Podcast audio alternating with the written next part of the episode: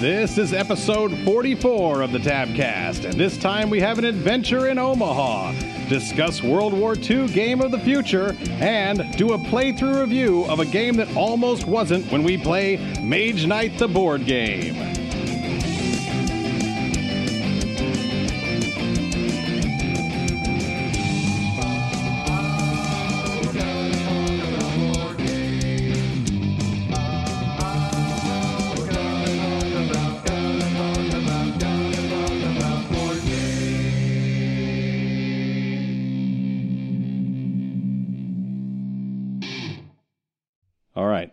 Nicole, Yeah, Brad. we're back from Colorado. I know. Good vacation, right? It was. It's very fun. Two weeks off, only one out of town. Yeah. The other was spent working on the house. Ah, not really doing too much on the house. Well, you did the gutters and the Gutter guards. whatever. That's important. Uh, Our we're at the bottom of the bucket in our yard, and every leaf in the entire neighborhood will come floating into my yard Into our gutters. and into my gutters. I will Yeah. clean out my gutters. This is not an exaggeration. Minimum of three times in the fall and one time in the spring. Mm-hmm. If I don't put these on, I put gutter guards on finally. Home ownership. Woohoo! I know, good times. That's Uh, worth it. we also got up there in the mountains. though. we went to Estes Park. I think most people know what that is. I don't know. Maybe people in this area, but not necessarily everywhere. I'd never heard of it before I met you. Really Really? weird. No. I mean, it's weird weird to me because I, I mean, this this is a place that my family went to many times. Right. Because up. it's like a day trip away from, well, not a day trip. Well, but one like day's drive. One day's drive away from Kansas City area. Yeah. So yeah, but I grew up in Springfield, so that adds three more hours. So that makes it like a day and a half. Yeah, I wouldn't come there. I wouldn't go there for. Just And kidding. I'd still go. It's just too far. It's just a little weird mountain town. It's right by Rocky Mountain National Park, so there's tons of trails. now, if you don't know about it, it is where Stephen King got the inspiration to write The Shining. At the Stanley Hotel is right there in Estes. That's the only reason that I'd heard of it at all. I mean that that might that that is true. Mm-hmm. And the Stanley is an impressive hotel, but what's even more impressive is how all those trails out there, because the, the climate's so arid, they stay well worn in, whether people walk them or not.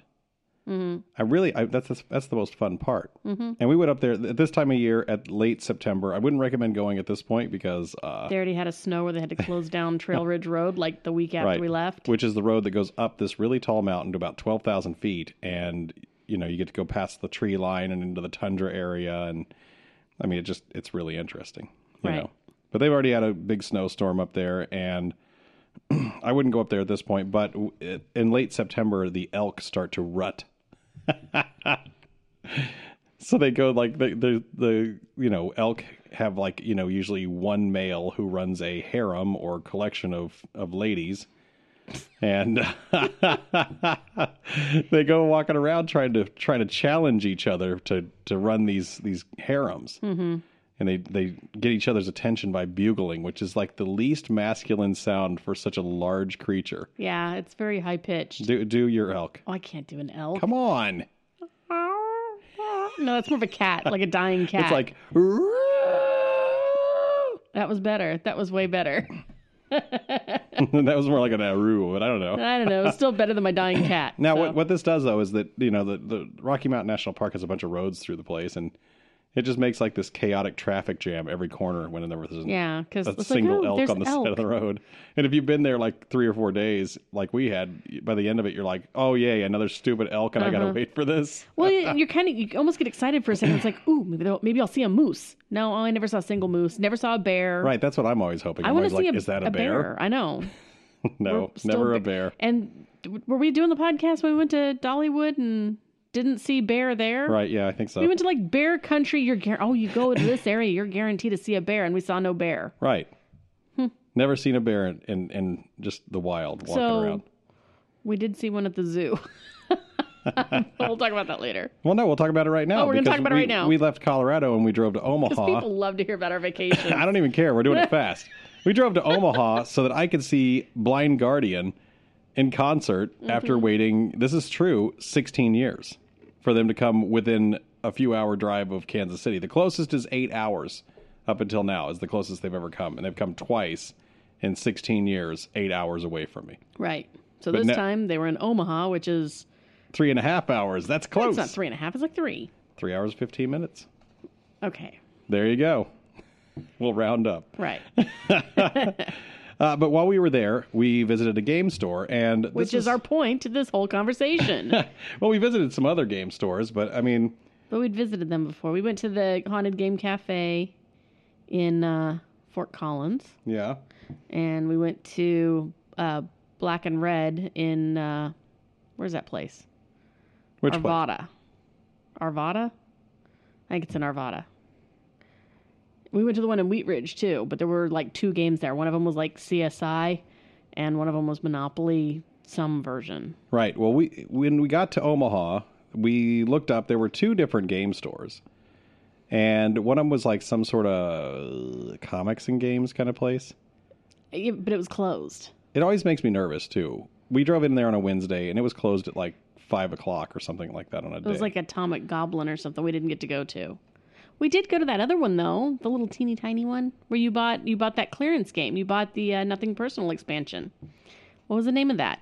It was a little teeny tiny shop with like four people playing games, and they had maybe a, they had Where was that? I don't know. All I know is that there was a Greek restaurant next door where they were very adamant do not park here. This is for our parking only. And they had like five different signs. And they were very I totally don't remember where I bought that thing. It was in Colorado. It was before Estes. It was in Denver area ish. Man, I So okay, sorry, but well, let's we don't need to talk about them anyhow because it wasn't that great a great a store. So instead of bashing the bad store, Right. We got to Omaha and we went to there's two locations of this one. We went to one called the Game Shop. right, Now, shop is spelled S H O P P E. the game shoppy. Eh? Right. Uh, they have, like I said, two locations. And one thing I noticed about this is this we walked in the door and it was just like stunning how much stock they had in this store. It was like a game warehouse piled in a little game store, only like fairly orderly. Should I check and see if they have like an online presence? Because I don't know, man. It was it was impressive. was Like I'm just sitting here going, oh, so many games, and I There- didn't know where to start. It was nuts. I, And I there were couldn't nice people there, and they invited us to play games, and it was oh, it was impressive, impressive. Right. I I mean, they don't have any kind of. I mean, they do have an online site here, Yeah, but I didn't get the feeling that they were much though from the site, and Right, they're not- out they were they're not selling anything online. it's just they have tons of stuff there, tons of stuff and a lot of people and playing multiple too. copies too. right. Like that was another shocking thing. Like they had, you know, piles of some games. Right. Most people have like one copy, maybe two Maybe of any certain Three game. max. Three if it's like brand new in the last couple months. Yeah. These guys had like three, four copies of games that are like over a year old. You know. Yeah. And I guess they're doing pretty well because they've got two locations. Right. And they now I, we went through this massive shop of, of surplus amounts of games, Mm-hmm. And into the back, and they had a lot of gaming space too. Yeah. I mean, it plenty of a people nice playing. little shop. And in the back of that gaming space, they had a nice amount of checked out, like checkoutable games. And they, and they, this is the thing, they didn't say, "Hey, pick out any game you want, come up here and pay us, and then you can play it." They were like, "Oh, you see that wall of games back there? Play whatever you want." Right. But they like actually pointed it out and they're like, "Oh, well, yeah, hey, we've got a, we got tons of space. It's a good night. Right. I'm sure you can find somebody to play with if you're looking for it. That whole wall back there, that's just free. You just pick one out. Um, there might even be somebody here that can teach you how if you don't know how." And they were like encouraging us to do that, which I've Right. been to several places where they they have it, but they don't talk about it. They just there there is a pile of games back there. You know, I, you don't Right. always feel comfortable touching it. They were like welcoming. Yeah, and the staff was really attentive. That that is Very. for sure. They they Yeah. there was a, a guy and a girl working there, and the guy talked to us. There were two people working. I mean, that's insane and already. the the guy the guy asked us if we needed anything three times. We were only there maybe twenty minutes. the guy asked us three times, and the girl asked us twice. Right. So every four minutes we were being asked. But no, I didn't feel like in a pushy way. Just, you know, Yeah, like like they thought we were confused, and it's like no, we're just sort of stunned. yeah. Um, another thing, uh, this is not like one of these uh, deal stores. That's something to bring up. No, it was not. The because like like we've talked about some stores in the past, like one of the stores we visited in Colorado that was a bit of a disappointment stock wise this time was Black and Reed. Red. Is it red? It's a pun, black and red, because they have Okay. books. You read the books. I read that book, oh, and checkerboard is but black and R. E A D. But yeah, checkerboard is black and I, red. I miss it color. every single time. But anyways, the uh, the that store it runs it's it's cool because it runs it's in Denver area and it runs everything about 15% off which kind of puts you in that why should I buy it online if I can have it right now kind of state of mind. Yeah, but it's kind of a unique situation because they do have the used CDs, DVDs, books, etc. Right. Um, and they even had used games there too. So they're doing more than just selling. Like their their bread and butter is not just their game Right. stock. So they have other other avenues. yeah, there were of there were more people there checking out vinyls than there were board games. Yeah, So, but this one uh, in Omaha, there's everything's MSRP, every single bit of it, but they have it. right. Like practically, like there was a well, I mean not like out of print stuff so much, Right. but even like Concordia, they had the older version of that one. Right. So, two of them, which I thought was interesting. Well, if you're in the Omaha area, I recommend you go to it, and I'm pretty sure Nicole does too. This- Definitely. there's no doubt that this is this is the go-to And store. while you're in Omaha, go to that zoo. That's where we saw the bear. We finally saw our bear, right. but it was, you know, captive. So, I mean, if you were going to give this store a out of five rating, what would you give it, Nicole? that one, Why not? oh, I didn't know we were going to be rating things. Well, I'll rate your stock wise, five. Price wise, well, doggone it. It's always nice to get a deal. And I didn't even see anything like, you know, here's a ding and dent sale or anything like that. So Right. that had to bring it down. So I'll give them a four. I give them a four. It's it's a If great I'd, store, if I'd great seen space. even like a handful of ding and dent, right. their rating would have been a, full Right. on five. A full on five. Right. It's a good good store, good space. It's you know, Good job, it's a good place to go. It's a good place to go if you're if you're in that community. So definitely check So, out the go game Nebraska. shop if I'm you're going you, through Omaha. we got to start it. going further north for our game shops because you know wintertime it gets cold. What else are you going to do? Play a game. No way. So that's the thing. We got to go north. north. No way. But you know, here's north. the thing. All of this talk about games already.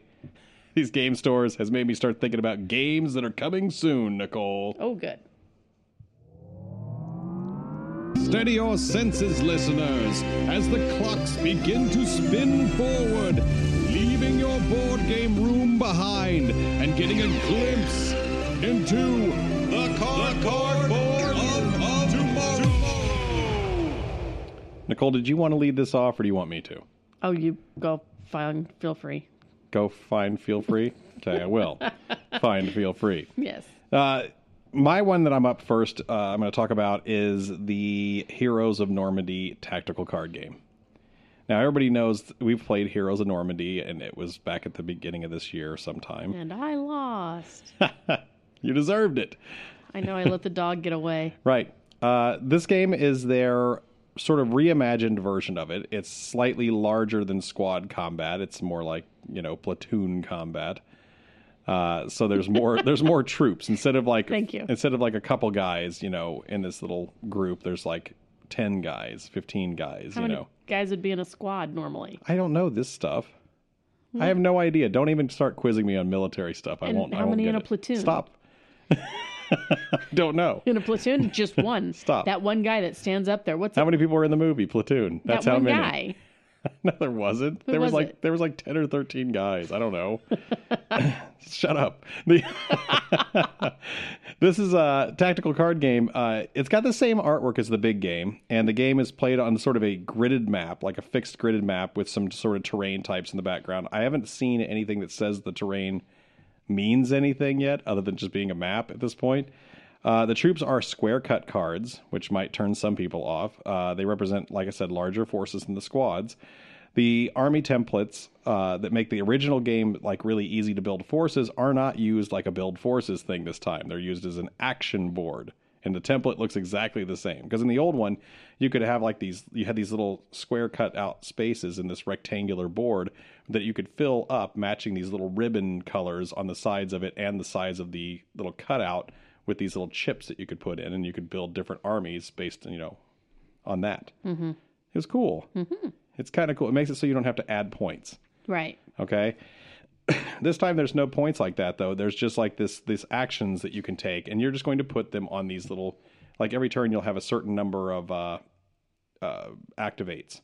which is what you had in the first one. If you took the right things, like certain units would give you additional orders that you could put out, and you have a certain number of these orders or or, or orders. Uh, you have a certain number of these orders that you get to use every turn that can help you get more cards into your hand, to deploy more guys on the field, to add more bonus like or modifier, you know, tokens to your hand and you know to your collection. There's all sorts of stuff you can do. The whole game is run by putting order tokens onto this little board. Uh, similar uh, to the Big Brother, though, the amount of command tokens per turn is varied from game to game, and you can add additional ones by putting this guy on the field. You add more, etc. Um, when you activate a unit, though, the, the, one of the actions is to activate one of your units that's already deployed, and when you activate it, this is something that's kind of new. You have to roll to see if it if it activates or not which is something that might turn people off. I noticed because uh, you know if you say I want to activate a troop, that one right there, and it, you look at this thing and it says, oh, you have to roll a, a die and score a four, five, or six on the die to, to have it actually receive the order. Otherwise, it just doesn't get it. so you're never going to get to move. Not true. because you can also do these mandates where you use your HQ to activate a unit and then it has to move. It will absolutely move no matter what. Okay. That's just another thing you can do because you have different types of units, and the HQ is one of them. Uh, like I said, Hmm. Do you have to roll roll the for HQ to mandate it? Uh, no, you use a you use one of your command tokens, I think, to, to do that or something weird. Okay. But you can. I, I don't know how exactly it works. I, I of course don't have the rule book in my hand. Um, but anyways, so you dice are involved in the resolutions. You do move forward. You can attack if you activate a unit. It can move and attack. Most attacks are happening adjacent to wherever you are, and that includes diagonal and orthogonal. And only certain things like uh, artillery, like that kind of stuff, can shoot farther than one space away Um, and you just kind of you, you, each each unit just like the heroes of normandy has superpowers you know or like little special abilities and stuff on each one. You know this one's better at gunning down infantry. This one's better at killing tanks. This one has higher defense when it's in forests or whatever you know. That kind of stuff is on all the units. Um, this game is on kickstarter right now. Yay. and you won't see it in stores until next june. But i'm a sucker who has already backed it you course. are a sucker. Thank you. I, if I was going to be a sucker, I'd be a dumb dum. no, you, no. Okay. Okay. What's your first cardboard of tomorrow, Nicole? Ugh, mine annoys me. Oh, you got nothing. No, I got one. So Yeah. I saw this title and I was like, well, that sounds kind of interesting. Mm-hmm. So I start looking into it. And then I get confused. Because guess what? It says pre order. Okay. But then I look at the release date. It Yeah. says 2015. Guess why? Because it never came out. Because it's a Kickstarter. Oh, It's a stupid Kickstarter. so I love Kickstarters. I know, but the Kickstarter's over. So now I'm just sit here in this weird void going, well, I can't kickstart it. Is it going to come out? Can I get it? Because it looks cool. I'm talking about the Great Dinosaur Rush. Hmm. Okay? It doesn't sound like it's going to be like the next big game that everybody's going to be clamoring for, but it sounds like it'd be kind of fun. Um, and I'm so bad at these. I, I get, I just get so flustered in the whole. Wait a minute, what did I find? Oh, that looks cool, and then I find out that it's not even. I don't even know if it's going to be available. So now I feel like an idiot talking about it. Mm-hmm. the so big then I found. dinosaur rush? Yeah, Is it ever going to come out? I don't know. I'll find out for you. So what'd you do next? Well, I was going to talk about what it's supposed to do, but I just go have the description here. Um, but you're a paleontologist. You're collecting bones and building dinosaurs. Um, and each turn you have some different actions that you can do. Uh, but actions will gain you notoriety. And the thing that really made me go, "Oh, that sounds totally interesting to me," is that you only want to gain so much notoriety. But if you're the one that gets the most notoriety, then you actually fail. And I thought, well, that's a that's a good challenge for Fred because he he can't do really really well and then not be the best. He's got that and make I've himself the fail. best. Exactly. Here's so what I'm going to tell you. Here's gives the, me a shot. Let me just give you a little hope. Okay. because as of September 26th, on the Kickstarter updates, all Kickstarter pledges have left the warehouse. There you go. So it's already it's already been released So to if you everyone else. kickstarted it, good for you. It, it just arrived in the it arrived and began and got packaged on the 14th of September.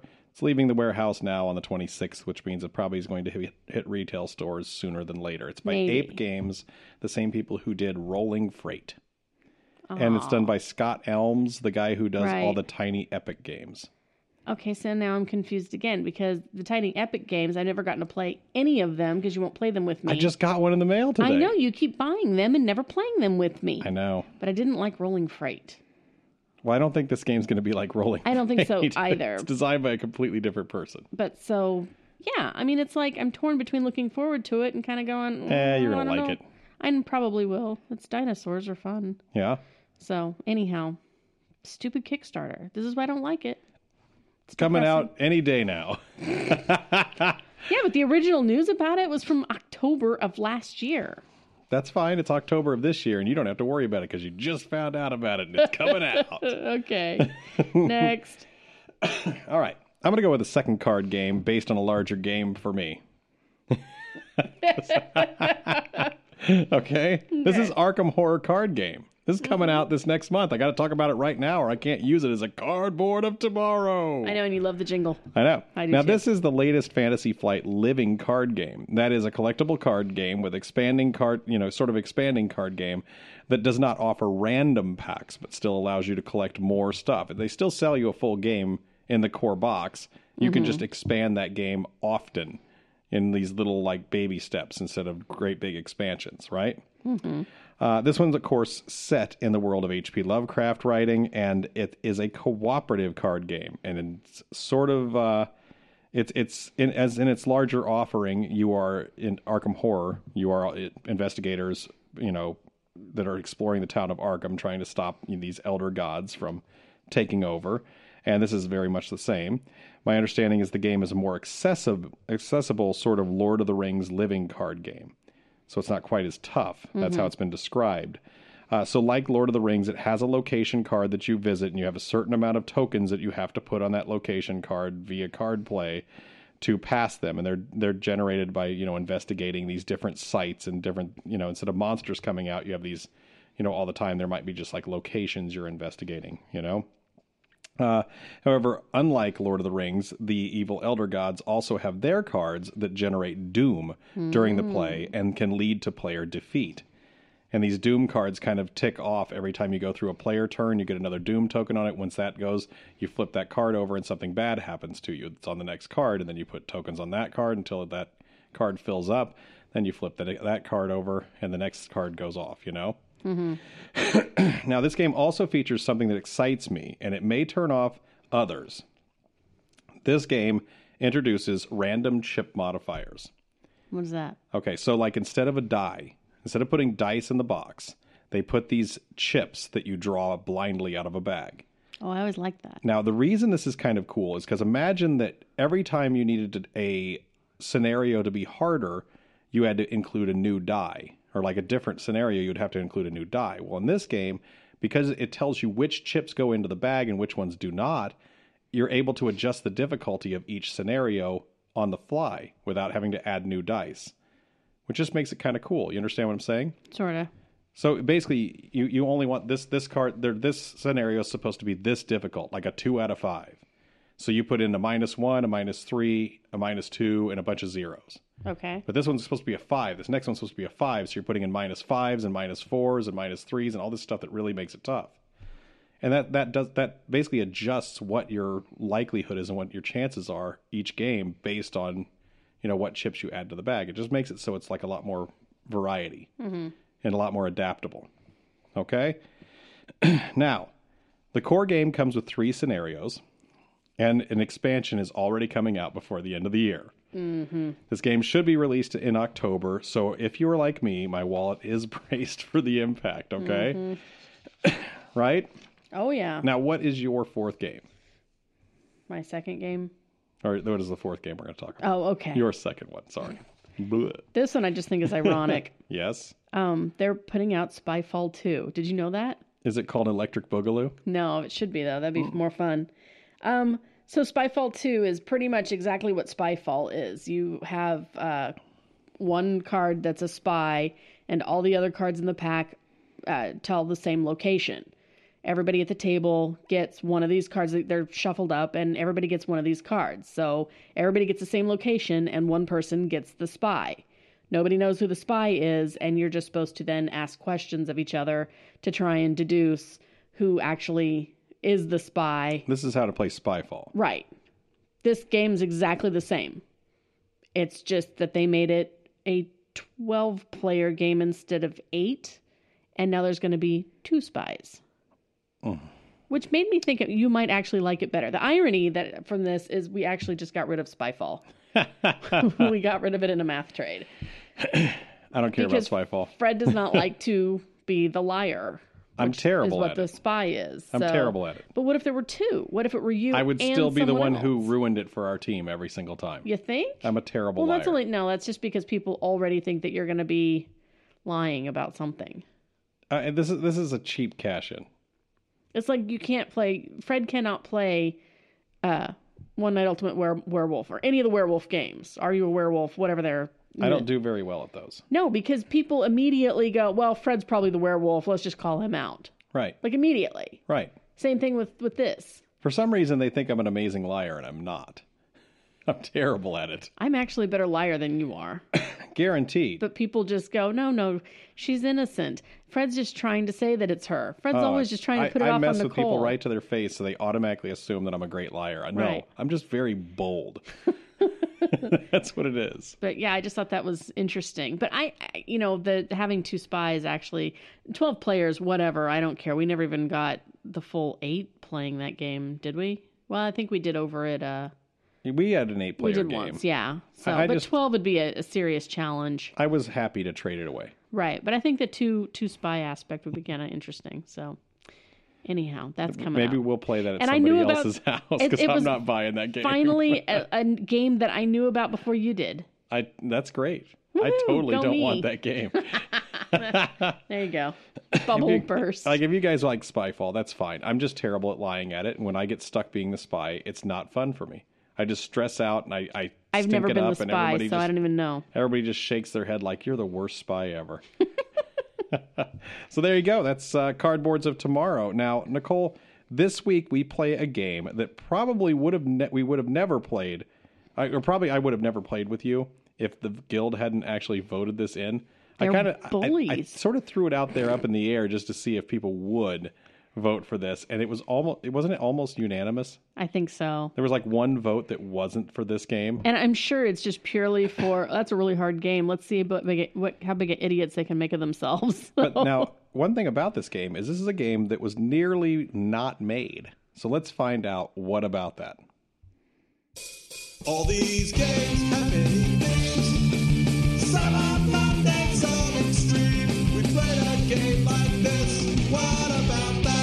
All right, so Mage Knight, the board game, is what we played this week, and it's a game by Vlaada Chvátil, and this is this design. This is sort of his design applied to Mage Knight. I, I couldn't find out details on design notes or anything like that from him for some hmm. reason on this at all. I looked everywhere, hmm. but what I do know is that Mage Knight is an IP that's owned by WizKids, and WizKids is the person, the people who produce this game. Mm-hmm. Okay. Now, this is a company that's mostly known, if you don't know who they are, they're mostly known for products called HeroClix. Okay. And that's clicks with a C L I X. Okay. HeroClix is a game of superhero fights. Now, this was not the first game that this company released. In fact, HeroClix uh, was like their second game released. Their first game released was Mage Knight, which also used this same clicks clicks base, Bases? but I'll talk about that in a second because this is this is basically a collectible miniature game. So when I say collectible in this case, I do mean you buy blind packs of figurines and cross your fingers and pull open the, the lid and hope that you get the right stuff out of it. That mm-hmm. that is what this is. Okay, and you try to collect the whole set by spending tons of money. Now, the one thing that made this neat, and this is this is what it was. Now, this company when it started was virtual, and what made this kind of neat was, or unique, was that they took this wheel and put a bunch of stats on it, like numeric stats, and they did not just numbers but also color coded these stats. and they built them into the base of the figurine that would normally, you know, just help the, the figurine stand. Now there's this little wheel of stats underneath this base, and this wheel would turn. And on the base, there was a little window that reveals these stats. And so next to that little window were some like little icons that let you know what those stats were for. And they were for like speed and defense and attack power and damage. Mm-hmm. and they also, like I said, they color coded them so that you could refer to a little sheet of powers and tell that oh well this this guy can attack with this number for a for a multi like to to add on to his dice, and he- when he does that, he gets to roll a a d6 die to do to find out how much damage he does instead of whatever his normal damage stat would be you know? Mm-hmm. So it was it was really kind of cool. And what this really did the reason this was so innovative is because up until this point if you played a miniature game with a bunch of like just random figurines on a table you had to have this sheet of stats that, next to you that you would constantly have to reference. And this took that sheet of paper or those books that you were constantly looking at to find out what it was you did and just left left you with like all the numbers right there in the figurine which was cool That is cool. so naturally, this virtual company releasing this Mage Knight collectible game blew up overnight and started just selling out all over the place and went from being a virtual company one year later to being a company with 30 employees and offices in in uh where are those offices? I don't even know. Wa- Washington. So they actually had a physical office in Washington with State. yeah. Now the company uh, used the money they got from Mage Knight to immediately license Marvel and DC comic book characters and start the HeroClix line. And this was probably the smartest thing they've ever done. Because now you're not just selling these random, you know, fantasy figurines and trying to get these people to buy these these armies of figurines that were random. You're getting now you're selling them comic book characters, which each one on their own carries a license. You know, Spider Man is its own entity just as much as the Hulk's its own entity. Now they live in the same universe, but if you got a Hulk and no Spider Man in your collectible pack, you were still pretty happy. Mm-hmm. See how that works better? I like the Hulk. of course, so do I. now, this this move was so successful that the Topps sport card sporting card company bought them in 2003. Okay? Topps is a pretty big deal, you know. There's two big baseball card companies, Topps and Upper Deck. You might recognize Upper Deck because they're the ones who make Legendary Right. games. See, I know things. right. The company continued to push forward uh, the HeroClix franchise with a lot of several other IPs like Creepy Freaks, a game that's somewhat similar to the Duke, you know, with a sort of a modified chess or checkers game with gross monsters instead. I'd play that. I know. Uh, they had also the Pirates of the Spanish Main, which was a series of these little plastic punch out cards where you could build little 3D ships and play co- like pirate battles on your table. That'd be fun too. Right. Um, the company even got into board games. In 2005, they produced a game you might have all heard of called Tsuro. I do know that game. Right. Now that they don't own the license for that company or for that game anymore because what comes up next. Because in 2008, facing economic problems, Topps decided to shut down WizKids and focus in on its sporting card franchise. How's that working out for them? Is it good? Still, I'm sure they still do fine. They're still around. I don't buy baseball cards. I don't either. But one year after being shut down, the company NECA announced that it had brought back WizKids or bought WizKids from Topps and was bringing back the Hero Kids Clicks line. And they did this once again by offering collectible boxes of heroes, but they did something else that brought their company back even better. They started offering limited heroes if you bought a lot of them, like what's called a brick or like six booster boxes at once from a local, from like a local game store then you would get this limited figurine with it. And usually that was the one you wanted out of the whole pack. Mm-hmm. So they just they they really manipulated the market like that. It's cool, smart. The the the company continues its HeroClix line, releasing four sets a year, and an occasional board game release is usually uh, that will feature their clicks wheel in some sort of regard. For instance, in the same year as Mage Knight, the board game was released. Star Trek Fleet Captains was released, and instead of stats that showed uh, speed and attack and all that stuff, kind of like in the same way that HeroClix did. It was like there's you, it actually uh, would balance the ship's energy between their engines and their attack power and their shields. So it was kind of different. You and you didn't it, it didn't go down when you took damage like it did in the clicks wheels. Uh, it actually was able to be changed back and forth all the time. Really cool.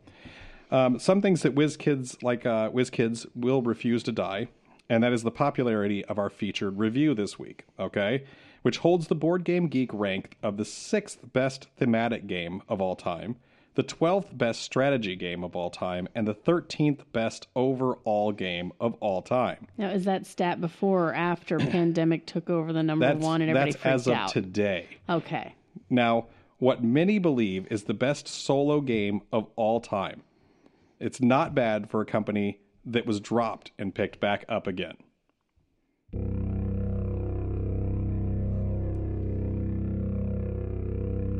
The following is a true recount of a board gaming session. It is not merely a conversation. It contains the actual sounds of components, success and failure, and in the moment emotions from the incident itself. The archivists of this audio would like to remind the faint of heart that the people involved are not rules experts, did not design the game, and do not always play nice. No one was murdered in the playing of this game. All right. We're talking about Mage Knight, the board game. This is a fantasy adventure game from WizKids and designed by, once again, Vlaada Chvátil. This game has the players assuming the role of heroes on various quests and providing, uh, like, uh, various quests provided in the box, fighting monsters, exploding, exploring ancient tombs, hiring people to help them, gaining knowledge of, of forgotten magics, laying siege to massive cities, and becoming the shining hero of the land or the feared villain in the process. Now, at the start of the game, players pick one of four characters, each with their own deck of various cards, including a card unique only to that player. In addition to the deck, each player receives a figurine of their hero placed onto a map of hex tiles covered in with smaller hex spaces and, and different terrain types. On their turn, players will hold a will draw a hand of cards from their deck, and these cards will give you an allowance each turn of three different resources movement, influence, and attack. Movement in the game is determined by uh, generating points with card play. These points are spent by looking at a terrain chart. The terrain chart carry, has different types of terrain and how much cost it, how many points it costs to move into each of those spaces, and it varies from type to type and whether or not it's day or night. Influence is the second type of points generated by your cards, and these act- this allows you to do actions inside of villages and monasteries and cities, like recruiting players or uh, I don't even know what else it does. Yeah, didn't it do healing too? Healing, uh, yeah, it does healing as well. Yeah. Okay. These are represented by cards that allow uh, special support uh, once per day cycle. Uh, last, the attack. Last is the attack. Is the third type of points. It use is used to fight monsters and take control of monasteries and cities. Oh, and what would a fantasy adventure work game? Let me do this again. Oh, Oh, and what would a fantasy adventure game be without leveling up? oh, I don't know. Every time you Tell fight a monster and ransack a tomb or find a sacred relic, you will gain rena- renown. A chart tracks this, uh, giving the players new and more powerful skill cards, better defenses, more hired people, and special powers. Now, this sounds like just like a lot of adventure games. However, this game is very mechanically dense and detailed. And yes, you are playing towards a goal, but counter to most most of the genre, the game's winner is not necessarily the one who kills the dragon at the end, because we have to add up points to see who adventured the best. Now, the land, lands are in turmoil, and a leader must rise to control it. Today, we will find out if Nicole or myself is that leader. Nicole, I'm just going to say that barely scratches the surface of those rules. Yeah, no kidding. So, I mean, let's let's just jump in. When you got this many rules, what's the best thing to do? Jump right in. You just jump right in and see what happens, right? Mm-hmm. Let's do it. You can start. I just No, I you won the championship, remember? Huh? You won the championship. What championship? I don't know. You just get to start. Go. we basically have to race to a city. Okay, stupid question. What? Remind me again how the gold dice work. They're The wild dice during the day. They're any color mana. Okay. They're, they're the ones you want. I rolled like an amazing roll. That no, no, because if you roll a black die, they Then basically lock up. Right. And these are like the ultimate die during the day. So I can take one of those and change it to any get any mana out of it I want, right? Right. And I just get to do that. Right. You get one die per turn. Okay, I'm gonna take one All right. and I'm gonna turn it blue. So do I get a do I get a little funny mana thing? No. Aw. Well, how do I use it then? You just use it on your turn. Okay. You just pick it up. Give me a, I can't reach. You've got those little grabbers for this purpose. Oh, for Pete's. Okay. Get your grabber. I don't need it. It's blue. Well, you're going to put it on the card you're using it on. I'm gonna put it on here. I'm gonna move four. Right. Blue four. Okay, so you've got For move of four. Stamina. And I'm gonna pop in. Okay, you pop in through the portal. Whoop. And I move one, two, three, four. Okay, you move four. You're on the outskirts of a town. And what's that other little thing that you're standing next to? A portal. No, like a fairy glen or something? yeah, it's a magical glade. Yeah. That heals you. Well, I don't need to be healed yet. You can throw away one wound card from your hand or discard pile. That's fancy. the same as healing, and the effects can't be combined with other healing effects. If you start your turn on a magic glade during the day, you can add a gold mana token. Oh, it would have been worth it to push. Can you push one more space and start your next turn on that? You get like an actual gold token if you do that. Look at this. Look how cool that'd be sitting on your little guy. Well, I'd oh. have to use three cards to do it. I don't think it's worth it. Well, I mean, it's up to you. Look how cool that is. Three cards. because I don't have anything else with move on it. Are you done with your turn? That's yeah. So then what happens to this card? Uh, it goes to your discard pile. Okay. That die gets rolled again and placed back into the. You Oh, piece. it kind of fell out of my hand. That wasn't even really a roll. You saw that. It What are you went, doing? It just went topple.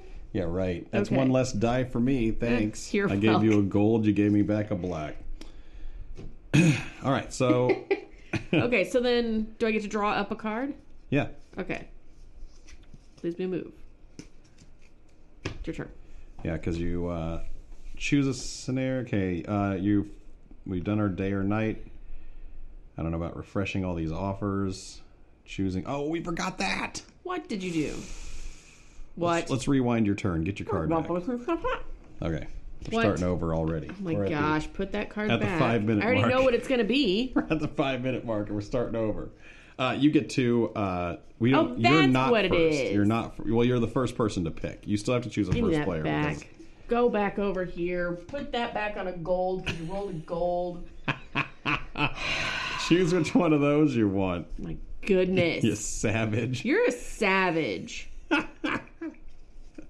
You're supposed to know how to play this game. You are. I know enough to not completely screw up. I know up enough and that not by the end of your turn, up. I will stop us from screwing up. Now I gotta think. So sing a song or something. All right. Do do do do do do do. That's right. so when there's a lot of rules in a game and you jump right in, you just mess up and start over.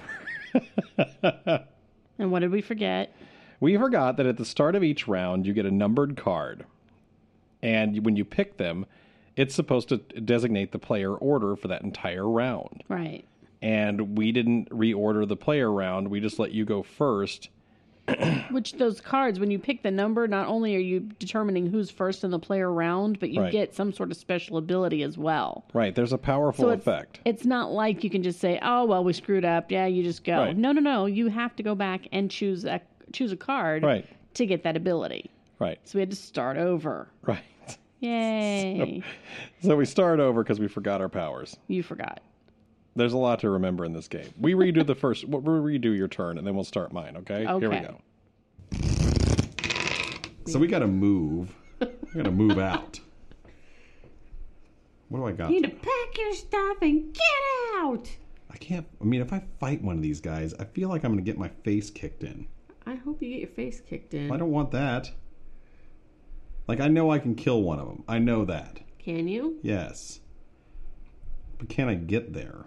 I don't think I can even get there. I can. I can generate. I could generate six movement, which is not enough to get there. I could get to that town though. Couldn't I? But then I'll get attacked by those other orcs. God, my brain hurts. All right, so let me just let me just start thinking about this. Okay, because it said I can play cards up. All right. Um obviously I'm going to move somewhere. Okay, so this is how my first movement sounded. Confusing.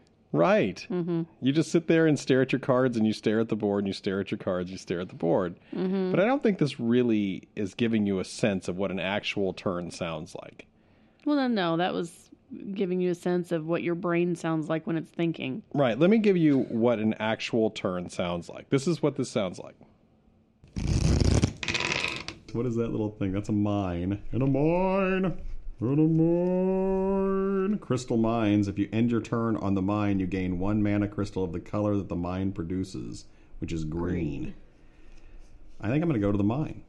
How, how hard is it to, to move into that? Uh, three. It'll be five Yeah. total, right? Yeah. Okay, so I'm going to take one of these yellows and make a move four, and then I'll do five, six, and I'll move into the mine and stay there. Okay. So then at the beginning of your next turn, you get the. Right, I don't do anything. Well, yeah, that, I can't do anything else. So Okay, so you roll that die. I get a green one for ending my turn here, and then I roll that. Wait a minute. How are you able to? Oh, because you got a free one, Right. Oh. and you locked up that die. Okay, so now is it my turn? Yes. Was that so hard? Yes. So I'm gonna do exactly what I was doing before. Oh. I'm gonna take one of these gold and make Oh, I it thought blue, I thought you weren't going to be snooty this time. and I'm gonna move one, two, three, four, and that's it. Mm-hmm. Did you have to use it, and you have to roll that die and finish your turn? Don't roll a black. Oh my Oh god. my god. So much for the fun of mana dice. It's like I'll just go to waste. Let me just talk real quick about mana dice, and then we'll explain how that turn. That, that's a full turn. That's what an actual turn sounds like, but that's not what a, what the normal turn sounds like. No. we'll play that one next. But here's the thing: mana dice, uh, they affect your cards. So you have these cards, and at the top of the card will say something like "Movement 2.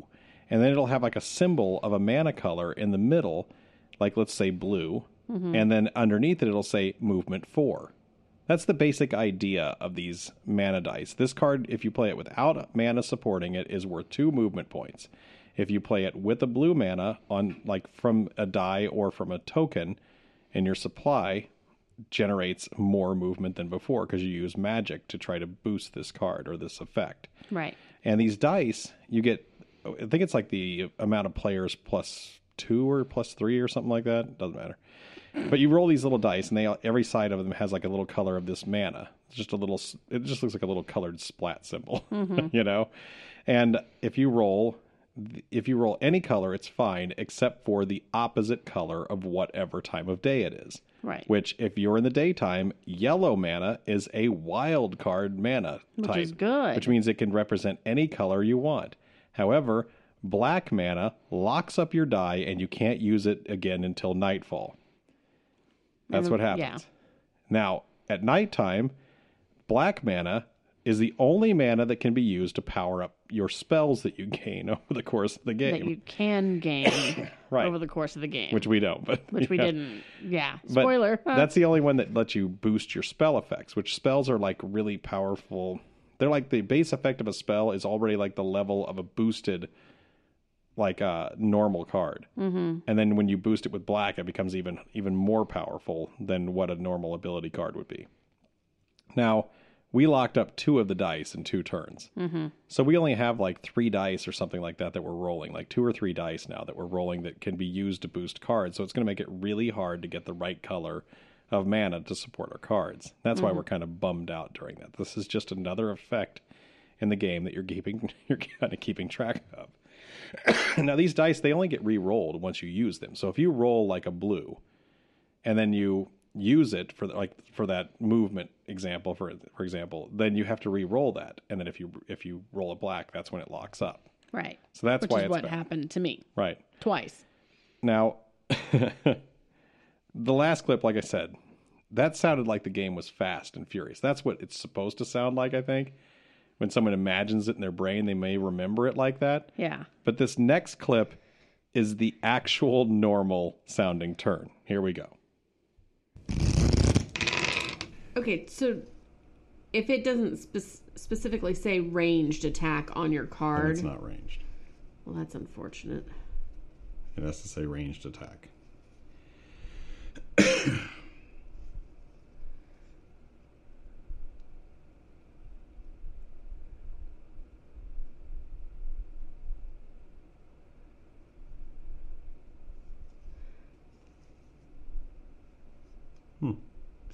And on the gold die, it can be a. I can change it to a white, right? Anything but a Yes. black. Okay. You can change. I mean, I think you can change it to black even, but you just black mana. I don't think is actually usable during the day. Just like yellow isn't. Oh, I guess it doesn't matter. Okay, I need. Okay, so I'm going to use concentration and swiftness. So for concentration, I get a white mana token, Really. and I This is get to use. I'm going to use this and change it to green. Okay, so I'm going to use my super thing on here Right. when you play this, play play another action card with it. Get the stronger effect of that card for free. Are you Oh, going after these free. these summoning? Never mind, orcs, it gives me for free. I don't even have to do that. Yeah. Well, you can do that to boost your ranged attack if that's what you were going for. It'll boost your ranged Oh, attack that's- too. If you play a white mana with No, no, no, no. It'll it'll do it anyway. It'll it'll boost your move. It won't boost your attack. It will. This says you get the stronger effect of that card for free. If that Oh. effect gives you move, influence, block, or any type of attack, get that amount plus two. So this will become a five attack, and I don't even need this. Let me see if I Oh. want a different color. And I think I do. I want a red one instead. Oh, come on with I'm this. sorry. This is ridiculous. Look, these are If you're gonna have this much trouble in the drive-through, just go inside. Okay, but now if I get to play this bottom thing, I don't get to do the top part, right? Right. Shoot. It's So I- one or the other. I got to figure out how to move then. Hold on, because I'm not there yet. Well, Because you'll that's going to make me. Yeah, I know. You're gonna attack that I'm gonna attack dude. that. But you need to get into the woods first, into the fairy circle. No, I'm going to attack that sprint guy. And Don't I'm gonna, attack my swift guy. I just built up for that. You big bully. I don't want to go in the woods. I want you to go in the woods. It'll benefit you. You'll be so happy in the woods with the fairies. But I planned for. Fine, ruin my game. Nicole, I come can't on. use that. I got. I guess this is terrible. What? Hold on. Are there too many decisions? Is that what you're saying? There's a lot of reading. Oh. Means I have to be quiet, but I don't want to. I hate being quiet.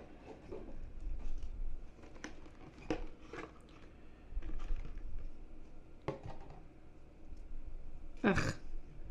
Okay, I'm just going to spin these two sideways then to actually move. I can Okay. do that, right? Yeah. Even though I didn't use an actual. Get him off there. what? I'm not fighting the Pride? Demi Gorgon. Oh, sorry. Oh, he's so much cooler. Serious question here. Okay, I so know, I'm, I'm- I'm, I'm ready. I'm, I've, I've, I'm using this card for range. I can just use these for movement, even though I'm not using a movement. You can play them sideways for one move apiece. You can play any card sideways for whatever you want. Okay, then I'm moving to the city. I'm ranging my attack for five, which takes out that thing. So I get four fame. One for defeating it. Uh, you get one reputation and three fame, right? Is that what Yeah, happens? you get a reputation and three fame. I thought you got a, no, an extra fame for defeating it, and because of the scenario that we're in. Uh, oh. Which means I get another card. I get to pick one of these cards, right? Um, I thought it said you just got one. This is. Uh, you get plus one of those little thumbs up things. That's Oh, all. Thumbs up. Yeah, Reputation. this is the thumbs up thing. You get this. Reputation, You right. get one of those for doing it. Okay. You don't get and then I get fame my as well. You just get that. fame. So then I get I get to take any one of these three cards into my hand. Yes, I think. I think it goes into your hand. I didn't read leveling up. And I get one of these little tokens. Well, I have to pick the top two and pick one. Um, when the first player gains a level, reveal the three cards, display them in a column. Um, So you for for the second row, the fame has a symbol on it. You get an advanced or a skill token and advanced action card. now the first player and uh, reveals two level skill tokens. You check which one you put the other one in the middle because you can learn from the other players. You just get one of those cards, yeah. Okay. There's a lot of decision making, so I know. I can't even see.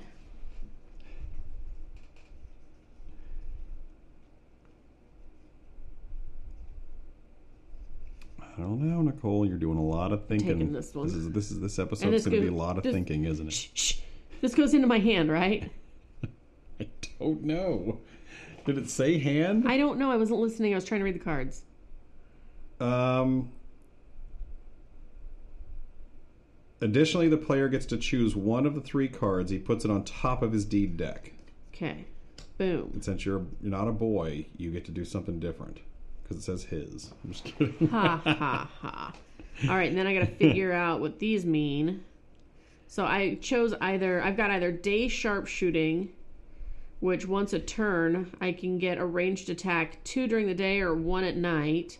That's pretty good. right. Or bounds of or bo- bonds of loyalty. bounds of loyalty.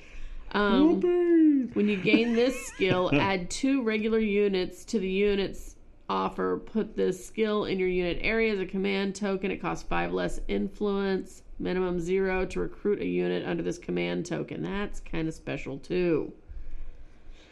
This unit can be used even when the the use of units would normally not be allowed. You cannot disband this unit.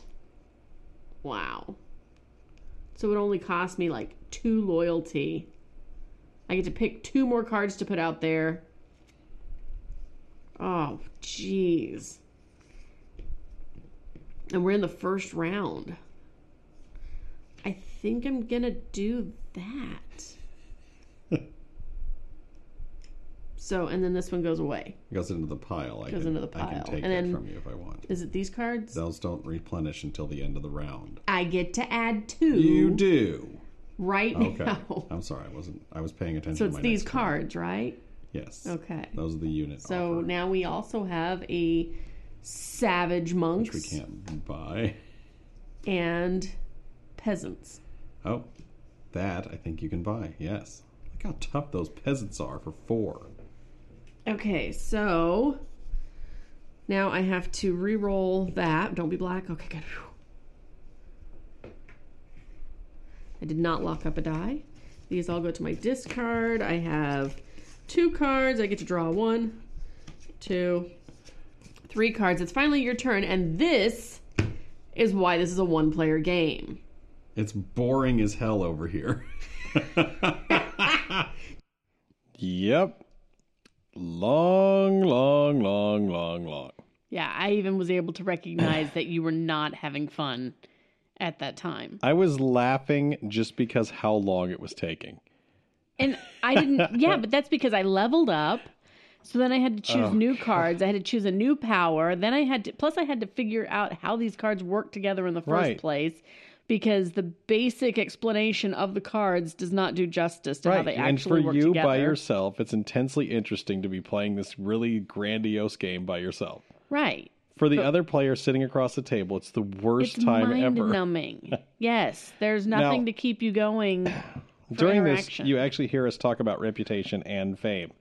Uh, fame is not it's not renown, like I said earlier. Fame is what you use to level up. That's how they call the points, not renown. But reputation is what this. There's this little meter that doesn't give you any points for having good or bad reputation at the end of the game, but during the game it gives you additional bonuses to your influence uh, inside of towns and stuff to recruit people. Basically, it makes it easier for you to do things. Right. I'm just saying that because I never So said it. it seems like there was a fairly easy way to gain more influence by getting that reputation. Okay, fine. Was there an easy way to get more movement? spend mana. Get get cards that from the uh, upgrade skills to To boost be able to movement. Yeah. Yeah. See, movement was rough. Now, Nicole, in that turn you you took nine minutes on. Sorry. Uh, you steal all the enemies that I could fight, and that's we're on the like. do. We've got three tiles revealed, and I, it's completely stifled my chance of leveling up at all. And now the only enemy left is like all the way across the entire map, which would take like three turns of movement points to get to. or more. Right. so I decide to expand the map and reveal more opportunities for adventure and enemies. And Nicole's turn happens with her acting like a killing machine again and killing another enemy.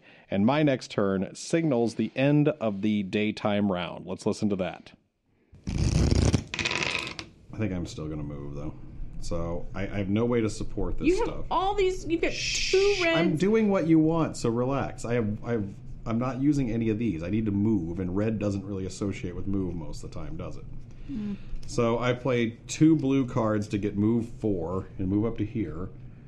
Does that flip that keep since you're next no, to it in the daytime no. now? Oh yeah, it does. What'd they say about the keep? Maybe you do flip that mage tower. Didn't it say it's In the daytime. You won't let me have any of the cheat cards. no? So. the token is revealed if a player is adjacent to it, so you can reveal that purple card. It's a poison something with five and five, and I don't have to choose to attack it though, right? No, you ha- only if you walk onto it. Okay. well, I'm It's staying got a poison effect. It's got five armor. It does a five attack, That looks terrifying. right? And it's uh, is that physical, or what is that? I don't know. I can't see that far. Yeah, it's physical. That's actually not too bad. Okay. Hold on. Well, flip your little guy. Well, hold on before I do that, because you were supposed to flip on your last turn. I can undo that turn right now for the moment and decide whether I want to go attack that mage tower or not. Oh. I don't think I can make it though. It's a problem. I can't. There's no way. You've got all that red to attack it with.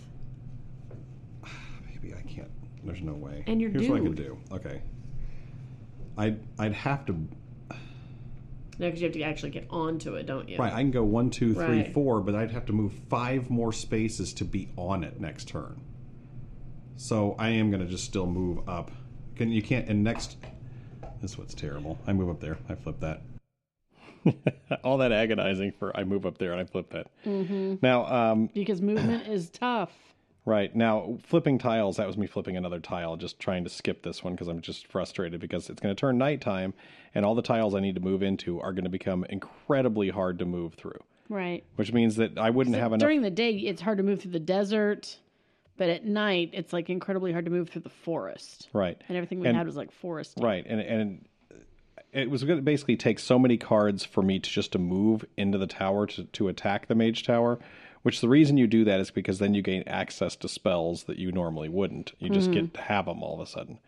And the reason, uh, so I mean, I basically was going to have to move five, which is like two cards, which wouldn't leave me enough attack to really take out the mage tower, which meant it would just be a waste of time. Now, exploring tiles and flipping them over, another thing about them, uh, these tiles are limited and they're kind of they're at the start of the game you have two different types. You have types with like dynamic stuff on it, like really big stuff, and just sort of generic adventure tiles.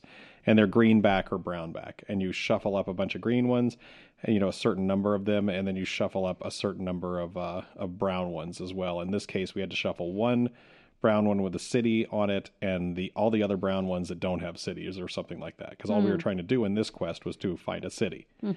And so this is pushing the quest come to an end by finding the city because you basically get to play one turn after you find the city. You don't get to attack it or anything like that or you can if you can get to it. But tiles are limited and they are shuffled up front and they're stacked so that they're like easy up front and harder later on Okay.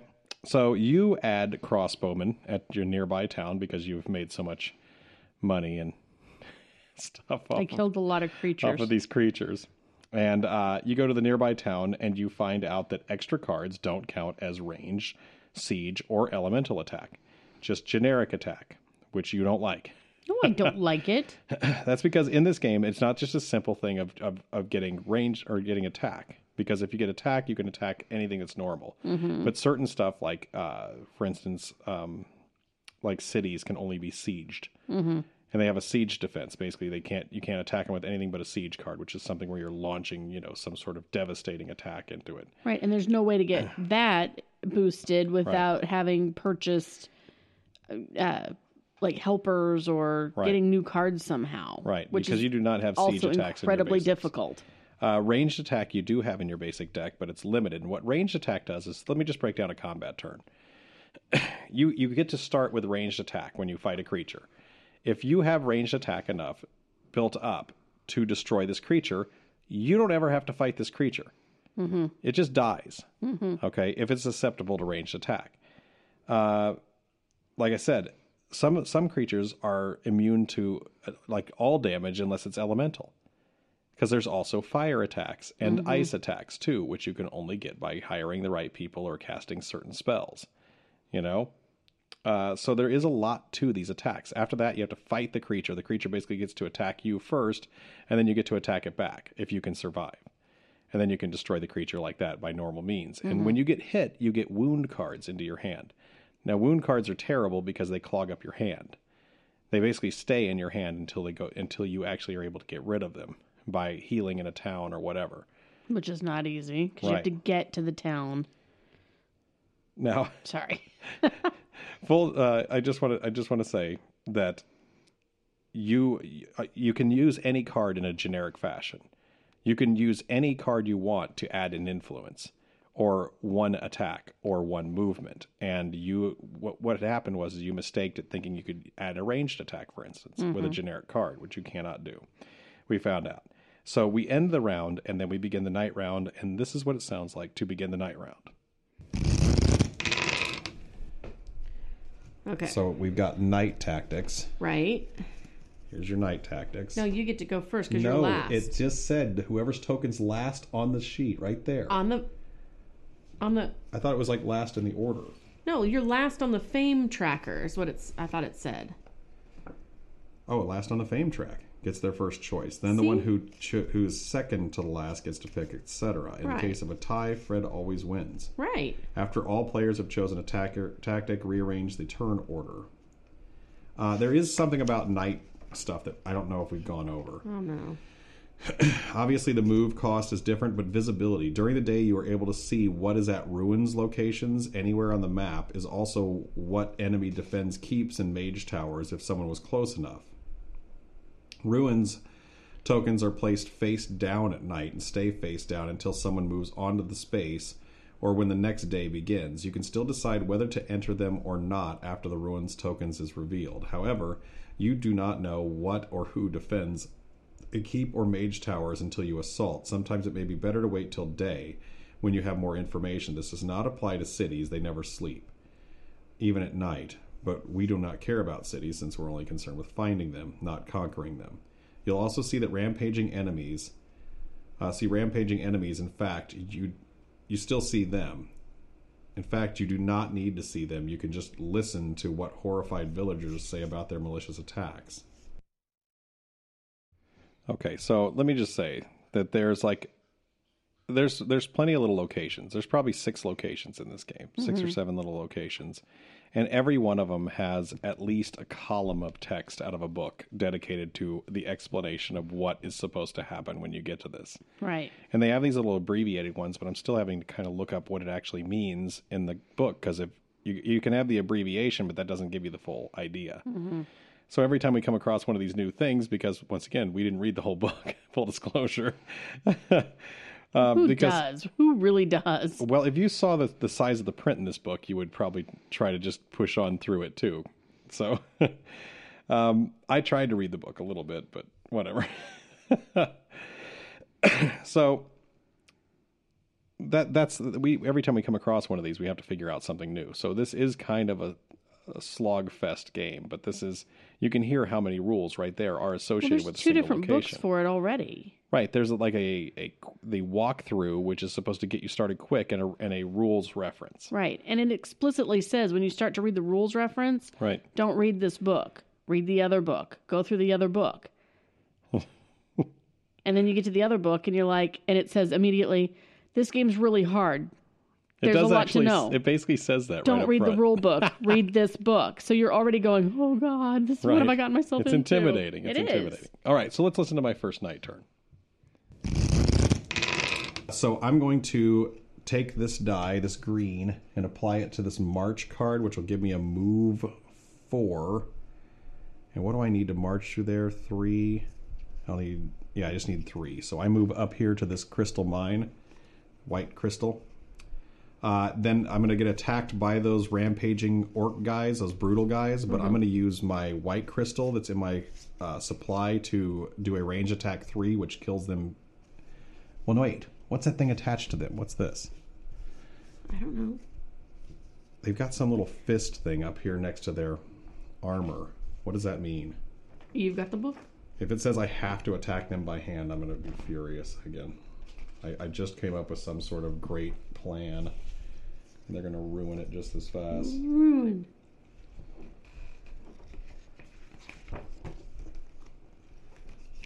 Okay, I'm going to add that one. The fist, physical resistant. They are resistant to physical damage. When attacking them, your the value of your attacks is halved, rounded down, except for fire and ice attacks.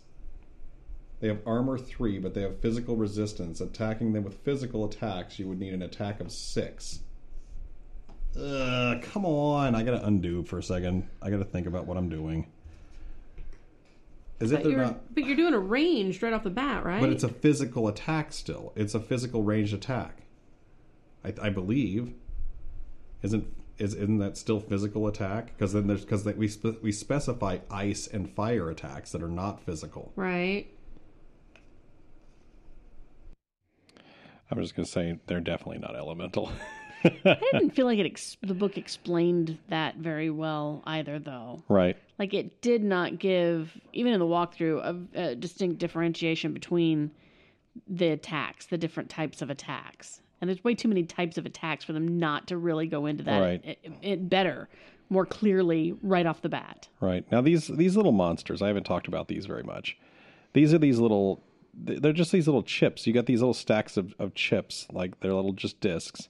And you shuffle them at the start of the game and you start kind of revealing them as you go along. And these things, uh, what we're fighting are mostly rampaging enemies, which are like these lower level enemies like orcs and, you know, goblins and stuff like that. And whenever you beat a, a rampaging enemy, which is just, uh, they're kind of like chaotic people that just run around fighting everything, then you get fame awarded to you automatically. Mm-hmm. Just an extra point of fame, which is, or uh, actually, no, it's reputation. You get extra reputation for, for fighting those rampaging enemies. But every single one of these chips has like a variety of little symbols on them. They'll have a mm-hmm. stat that might say this is their defense, but here's the type of defense it is, and there's four different types of defenses, and there's five different types of attacks, and there's another effect that's just sort of this is a poison enemy, or this is a you mm-hmm. know this type of enemy, and there's just a lot to it. It looks really simple just to be this little chip, but there's so much to it. Once again, there's another couple pages of rules just to figure out how these enemy chips work, and they're not cut and dry at all. Right. Now and which adds- book are they in? Blah. Right. And it, I mean, it adds a lot of variety to the game, but at the same time, it adds a ton of frustration up front. So, I mean, that's kind of what we're dealing with there is I'm trying, I, I get this whole plan on how it's going to work. And then I notice this symbol I didn't notice a second ago.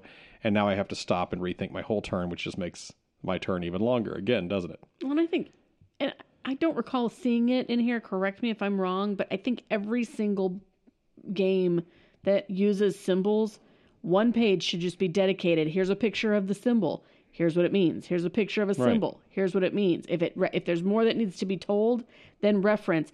Also, see page twelve. Who does that? Doesn't, uh, I think, uh, didn't Last Will do that? I think Last Will did that. I think, uh, yeah, Last Will totally. Yeah. They had a great one. Yeah. Yeah, because I mean, there's a lot of symbols in that too, Right. and they they mix their symbols as well. But Right. instead of just like giving you, well, you know, here's a cart, here's a buggy, but here's a cart and a buggy, they and you have to like, but they then you have to go look up the cart and you have to look at the buggy, and then you have to kind of interpret for yourself what they mean together. Right. It'll actually show you a picture of the cart and buggy together too, Right. and tell you what that means. This Right. didn't do that. I don't remember seeing that anywhere. There was like, there were spots, but it was all broken up. But it would talk about it, but I don't remember it showing the symbols very well. right. or they're just kind of mixed in, and I don't like that. Right. My my mind does not process. It's not organized enough. Now, this my next turn uh, further complicates this game. I'm sorry to say. So yeah, I do I do exactly what I was saying. I do a move four with this. I do a uh, Where were you at? Why do you need to move four? Oh, because it's three into the desert Got it. space. I play this attack card with this uh, with my mana from my pool. I add this card to make it an attack five. I assign basically he, he does I don't block at all. He throws five damage at him. I put all five damage on the Utem guardsmen who have a five armor who reduce it to zero, don't get wounded, and then I attack them back for five and I take out the mage tower. Okay. Okay? So what do you get? Well, this is the bad part about this. I do get to put my shield on the mage tower to let you know that I did that. Okay? Mm-hmm. Um, but the cruddy thing about this is that I lose another reputation. what? But I go up four, so I get to gain a level. Hooray! One, two, three, four. So when I say complicate, that's what the math sounds like. Whenever someone's plan goes according to what they want, and tell me if you even followed that at all. No. No, but that's exactly what a turn sounds like in someone's brain when it comes spilling out of their mouth, and you just kind of go, whatever you said. Oh, I've learned to just tune you out and let you go. Uh huh. And just Thank you. no. uh, losing reputation. So, yeah, I have to take out a mage tower to get the magic. And if I do take out the mage tower, then I get bonus points at the end of the game, but I lose reputation, which makes it harder to recruit people. right because then nobody likes you. But it's part of the game, and it's really important for points at the end of the game that if you do this, it's it's good. It's called balance. Right. And you, you, when you play these games, you feel like you're supposed to be heroic and not villainous, and yet here I am doing something villainous. You're but killing orcs and goblins. What'd they ever do to th- you? they just don't see. I mean, honestly, these mages don't see the big picture.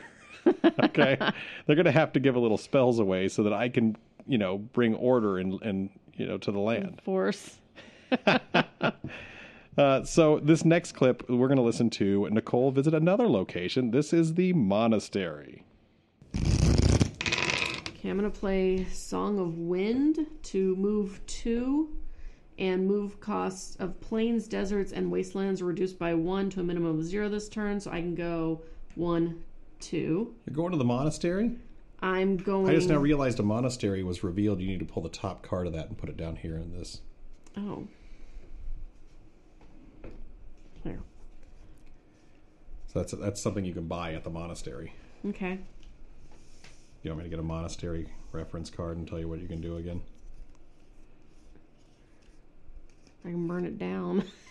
You remembered that, didn't you? That's Oh my goodness. Uh, you can recruit people with the monastery icon, which we have one person with monastery, the illusionists. Uh, you can buy healing points for two influence per point, uh, which is cheaper than towns.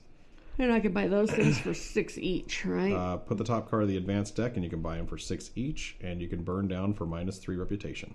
Okay. But you get an artifact, or yeah, it's pretty awesome. Might be worth it. Um, I think I'm going to do another move two and reveal a tile. Okay. Whoa, you want me to read more, don't you? Yeah. What tile is this? You know, honestly, that's how we get through the game. So, uh, number eight. that's that's the sentiment at this point, isn't it? Uh, so yes, the rules just keep coming, and this after Nicole and I watched a couple of videos each, and I read through the book really quickly. I read through the trying book, to, too. trying to get through it. Sort of. And we just so you get a sense, we are about four tiles away from the starting tile. We're like probably actually about three tiles away from the starting tile. Which the starting tile, you know, started with two tiles connected to it. So all we revealed is like maybe four or five tiles total. But we're only like if you went from the start little set of hexes, we're about three away from that. But we're we're getting pretty deep into the stack of tiles at this point for sure. Uh, and I, I feel like I'm making a comeback as I get close to the end of the sh- of the night round. But right before that, you you got like a you went shopping at the monastery and got some good stuff. You got a powerful, or and I got a powerful artifact. And after revealing the last couple of map tiles, Nicole, you start a really big fight. Let's listen to how a big fight sounds in this game. I can't do the uh, Well, you have to you have to do the fight now because I know. You've, you've revealed the token. What I it is. know. Okay, so I have. It's got a little. It's a Castle. fortified. Yeah, it's fortified. It means you can't use ranged attacks against it. Oh well, I don't have them anyway. And then the other one. Oh. So I have to have like seven attack. Oh, this is a Medusa. Right, that's to kill all of them in one turn. You would have to, but they're all fortified, which means you can only use siege attacks to hurt them. Period. If you want to hurt all of them, if you have if you have only ranged attacks, you can choose to choose like to fight only. I have no ranged attacks. Okay, then let's just skip this phase. We don't have to keep talking about it. Okay, so then they both attack me for. I have to block nine. Right, but it says you can play multiple attacks in the, in a phase. This way, you can fight individual enemies individually or in small groups. So, in other words, if you don't combine your cards, you can fight each one of them individually with your attack. Can I do either order? Um, oh, this is and in the attack phase. So, as long as you let them attack you first, you can fight them all in one big group, or because it doesn't, they don't have any special resistances. They're both both physical. One of them's fortified, but that just means you can only use siege attacks. You can't use range attacks. Okay. Uh, so you can actually fight both of them if you want to in one big attack wave. That's all it is. is It just basically talks about assign, assigning damages. So, okay, so if I let them attack me together, I have to defend. Right. So now Nine. let's just say that you don't you're not going to do range attacks. So Right. now we are in the blocking phase. Right.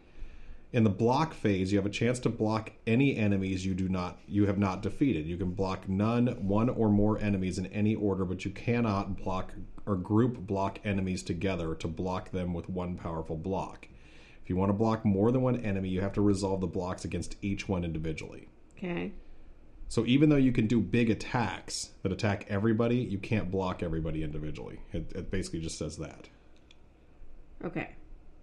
So I can block her and just take his three wounds. If you're going to play block cards, yeah. Well, I've got armor. Right. But she does how much damage? Six? Yeah. Okay, then she's going to wound Oh, whoever. actually, no. If I if I do if I do his block three plus I have three armor. Okay, so you would activate him for the turn, Right. which that's not your command token. You're flipping your skill token. Because he is because of my skill token. That's the Oh. only reason I have him. He was my bonus that I got with this token. Okay. That's what I'm supposed to do with this particular one. It actually says you get an ex- extra command token. It, it acts Oh, as the command token. wow, token. that's cool. I Yeah. didn't quite realize that. Yeah, it's fancy. That's why I to- chose it. Okay. Okay, so if I flip that, then I block for six because I have block three plus my defensive three, right? No. Oh my block God. block has to block the entire attack in order to stop you from taking What damage. good is my defense? It reduces wounds from unblocked attacks.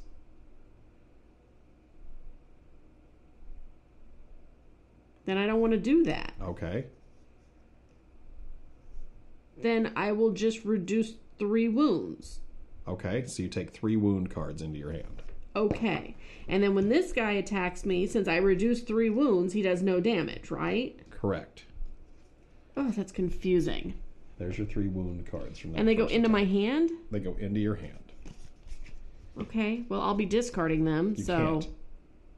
They stay in your hand. You're not allowed to discard wound cards. which I'm betting weird. you did already because you. No, did- I don't. oh, yeah, I've never almost- had any wounds. Right, they they lock up your hands. Got it. You have to rest. We went over that. Got it. Okay. So now what? Now you have to attack them back. You get the chance to attack back. Okay. And according to this, um, oh wait, it says no unit can be assigned damage. Oh, that's just units. Sorry. Okay, so according to this, this is why I'm kind of getting confused. It says attacking during the ranged and siege attack and in the attack phase, you have more options. You can play one big attack to attack multiple enemies. Your attack has to be greater than the total armor of all the chosen enemies. Yeah, so you can do that, So if I take this red die, right? then I have an attack four. Plus, if I uh, do him, I have another attack three. So that's seven attack. That kills them both. Right? Right. Yeah, Done. you do it. Okay. They're both dead. Okay. Ta da. So I get what two reputation for killing both of them, plus seven fame. Is that right? No, you get reputation for only the rampaging enemy. Okay, so one reputation. And then I get seven fame. One, two, three, four, five, six, seven. Okay. And at this point, I get to do two of these and then pick one of these cards, right? Right. right. Oh, my lord. What? Oh, and you get a. Uh, what was your reward? You get an artifact. So you get two of these cards, and you have to decide one of which to pick. So oh, my goodness. Okay, we so. just gave you 20 minutes of stuff to do. okay, give me just. No, just give me a minute. Well, you're. Try- I mean, seriously. Okay, I'm. Bonkers. That was a brave move, Nicole. Big move, but you, you can hear once again that these large attacks just compound the issue. Because you can fight them confusing. each one by one if that's going to benefit you, or you can try to just knock them all out at once if you're a big tough guy. Mm-hmm. And taking them all on at once does. I mean, they still combined, I think, all their attack into like some massive attack, didn't they? Or no, they attacked you each one at a time, but you Mm-hmm. could attack back because your ra- your ranged happens first, then their attack, then your attack. So they both got to attack you one time each, and you were able to block three or something like that, but you could only soak up to three per attack fight or whatever. So you I don't still like had the to take defense three. in this and game. You don't like the wound reducing, No, I don't like it, the block the whole thing or uh, blah. right? There's blocks, there's block effects, and there's defense.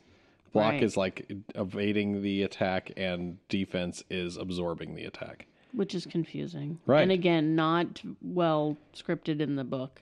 But Nicole, here's the thing. We're pretty far into this game and you're starting to make some really big moves. And I need to respond, but first this happens.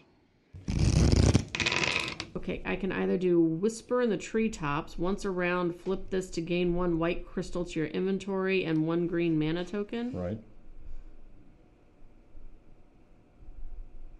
What's the difference between a mana token and a crystal? What are these mana tokens they're talking about? I don't know. Have we been doing this all wrong? I don't know. I thought those were mana tokens. They don't have tokens for mana. There's no little discs, No, little cardboard no. thingies.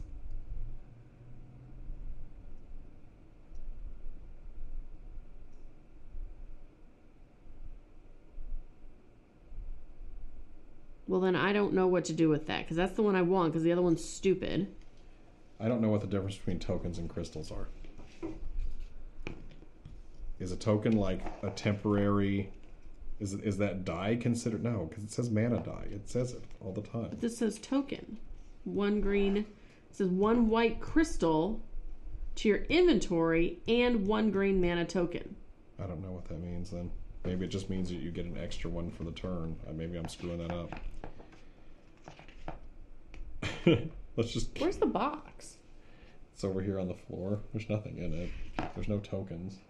All the tokens we have are just duplicated with the other people. That's all that's left in there. I thought I saw like little weird tokens. No, there's shields. These are the shields for the other two characters. There's the other two characters. There's their little movement things. Here's their little level up things. Here's their skills. There's no tokens. Those little castles. Those are castles. Those are for towns, the cities. Oh. Well, I don't know what this means then. There's there's no tokens. Those and in fact, the crystals say mana tokens in the front of the book. Well, why does it make a differentiation on the stupid card? I don't know. Because even on this one, and leaves in the wind, it says once around, flip this to gain one green crystal to your inventory and Right. one white mana token. I don't care. They're both the same thing. Okay, well they're gonna be for our Because game. labeled in the front of this book is mana tokens, and they're those crystals. So I don't care what they say. Hmm. Okay, I so don't care what they say. two hours into this game, we discover there's this weird differentiation between crystals and tokens. right, which makes no sense. And this is this is when you get into the, what a lot of people complain about is these nitpicky rules. They have two purposes for the same game piece. which is it should be illegal. There Right. should be a law. Um, crystals are mana tokens that get added to your inventory and carried over from round to round. Tokens are temporary mana added to your turn's inventory. that have to be used by the end of your turn or discarded. They both use the same acrylic game piece, and we decide that we're going to ignore this because I know for a fact that I have messed this rule up so many times during this game to gain additional effects that there's no reason even trying to fix this rule at this point. And Okay. even with that, I feel like the game is just really stupidly hard. Mostly to move. So at this point, we pretty much decide to ignore how many mistakes we made and just kind of move forward from here. Mm-hmm. Now, either way, truly, I'm looking at how many, you know, you're higher level than me and you've progressed farther. You've got as many artifacts as I do. You've killed more monsters. You're not as popular as I am. Okay. Because you've done some bad stuff. You but, did bad stuff. I know, I was but higher. on were you? Reputation, yes. Oh, I'm not as popular as You're you not are. as popular as me. So, I mean, I really feel like People love me. looking over at your side of the table at this point, I really feel like I need to make some sort of comeback. So let's let's finish out this turn and see if I'm able to do anything. I use this one, and I'll take a green from there, and I'll flip this tile. It's our final one, which is the city. So I got to figure out what happens when we play the city card. This goes where? What the heck? There it is. goes like this. No? No. Where's that A? Or, It's supposed to orient there. right, it's right there. There you go. Good job. Okay. This sucks. Why? Because there's two rampaging things, and then there's the city. So you need to get the city out of the uh, box, right? I don't know. Hold on. Yeah, it's fancy. These rampage. I know everything's really, really tough, isn't it? This thing goes here. Uh, we don't really get to do anything in the city. Let's let's just look at the end conditions. Well, you could still put it on Let there. me look at the end conditions look pretty. before I go through the effort. We'll we'll pull it out. for Bending down and grabbing that piece. Let me just. I'm saying. Oh God, I'm done. I bent at the waist. please allow me to read the book again, okay? When a player reveals the city, all players, including them, have one last turn. If the round ends during this, the game ends immediately. What? That's what it says. So, in other words, I get one more turn and you get one more turn after this reveal. That's it. To do what? Try to gain more points. Not to actually get to the city? Here's your little city. Of course, that's the click wheel. I don't even know what it does. Why has it got a HeroClix wheel? Because it's WizKids who made this game. That's awesome. Every game has to have a hero click wheel. That's not true. That was Uh, hands down my favorite part of the game. What the hero click wheel on the cities? you would expect them on the heroes, since they're click. I know, you know, but the- no, that's how they on the traditionally city. It's like, what is this? I don't even know what they do. Honestly, I, I never even looked in the rules. I was so oh, frustrated with how many hmm. I had read. I didn't even bother to check. Yeah, There's wheel on this, and it does something. It doesn't even have numbers. I think it, it just goes has like round and round. it has like color codings on it, and I'm sure it has something to do with like if you're going to destroy this city for no reason, it's resistant to regular attacks and ranged attacks or something like that. It's probably something similar to that where it randomizes Probably. some defenses or something. I don't know. But a couple of games that they've released have not had click wheels. Uh, Trains and Stations had no click wheels. That was theirs. Yep. Uh, Dice Masters doesn't have any click wheels. Well, it's all dice. What are you supposed to do? I'm just saying. Uh, they don't. So there are some that don't have click wheels. Uh, but at this point in the game, for I us, I always love like a common thread like that kind of thing, though. I was listening to another podcast today. Yeah. Or not today, but the other day. And it was talking about, they talk about movies and kind of go through the whole movie and whatnot. right? And I was listening to one about Creepshow. Do you remember that Stephen King? It's got the five different shows and I know the Creep all Show, tied yeah. together through the little comic book Go ahead. with Creep Master. And one of the things that I, I noticed, like way before the internet was a thing, was that in the very first uh, story, uh, the lady kills her dad with the ashtray, with this marble ashtray. Right. And if you watch carefully, that marble ashtray is in every single segment of that that movie. it's in all five of the different stories, and it's in the Right. the tie together. Common theme. I love that. That's why I like the HeroClix thing so much. Well, it's not in every game. I know that's disappointing to me. I, I wish you would have left that part out and Too just bad. Left me my imagination of, oh, they do that in every game. That's so Too bad. awesome. What good guys. There's no marble ashtray in this game. Aw. All right, smoke. so uh, this is the point of the game for us. We are just trying to find a city and end the game. So we are really last. We're down to our last couple turns, and let's just hear my last turn because it's my last chance to do anything. I am going to move. So I, I move right here. And I use a green to move the four spaces. So I march into this space right next to the rampaging red dragon. Okay? Okay. Now, my I'm not going to range attack him. I don't think I can anyways. So I don't think I can do this. Can I even do this? I don't know. I don't think I can. Oh yeah, I can. Okay, so I'm not going to try and I'm not going to range attack him. So here's what I do. I do a block 3 Uh huh.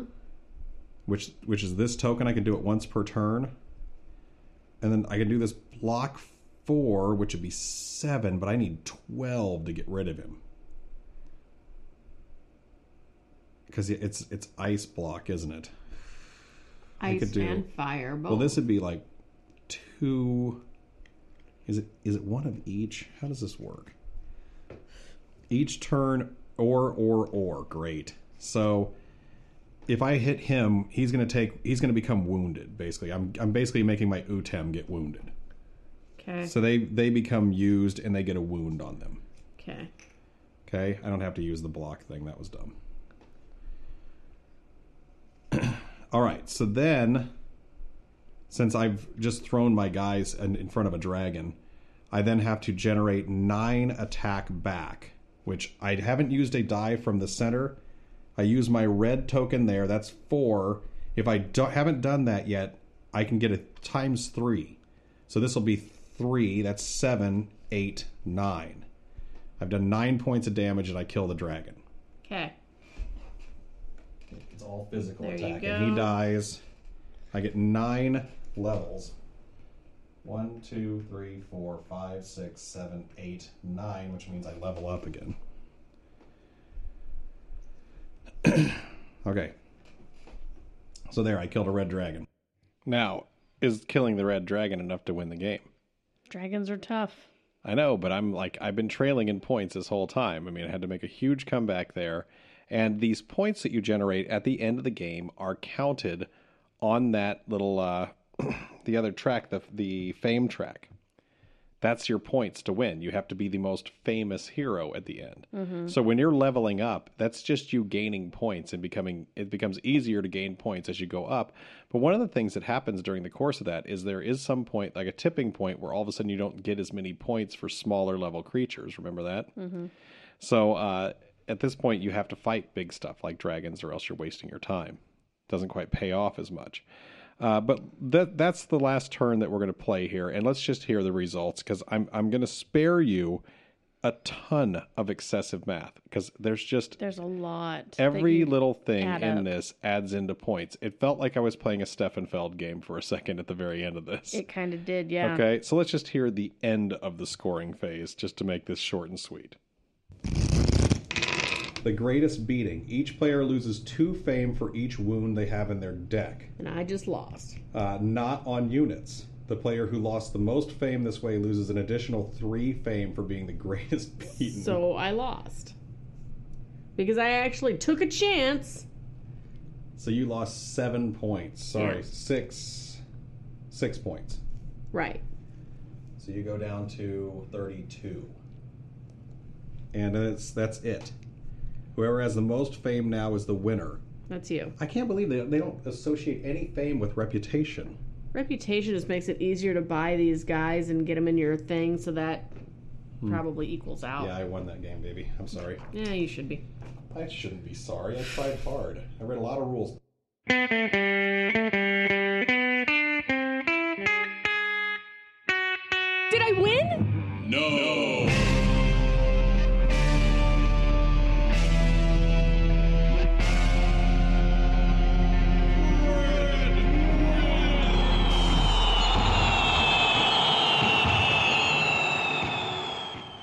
Second. Nicole, take my hand. Take my hands. Okay, yeah. Nicole. Mm-hmm. There's no one I like beating more than you. Oh, thanks. that would sound weird in any other context. don't don't tell that to the police. Say that in general. you know, how long ago did you write my jingle for me? Oh, I don't know. Sometime in April, I think, something like that. Oh, that's not as long back as I thought it was, but I think I wrote it in I think we've only heard it like once. No, we've played it a couple times. Have we? Two, Have we? two. What? I don't believe you. I I, I can go back and look. Well, your your job tonight is to go back and look, but not right now. No way. Whatever. Put that down. Put No. the phone down. I'm not putting this phone down. Um. So, well, I mean, here's the thing. What do you like about this game? It ended. You like that it ended. That's it, No, I you know, it's got some great aspects to it. right? It's just a little too ambitious, I think, especially for the the rule book being written the way that it was. I didn't think it was helpful. I thought that it was too fidgety.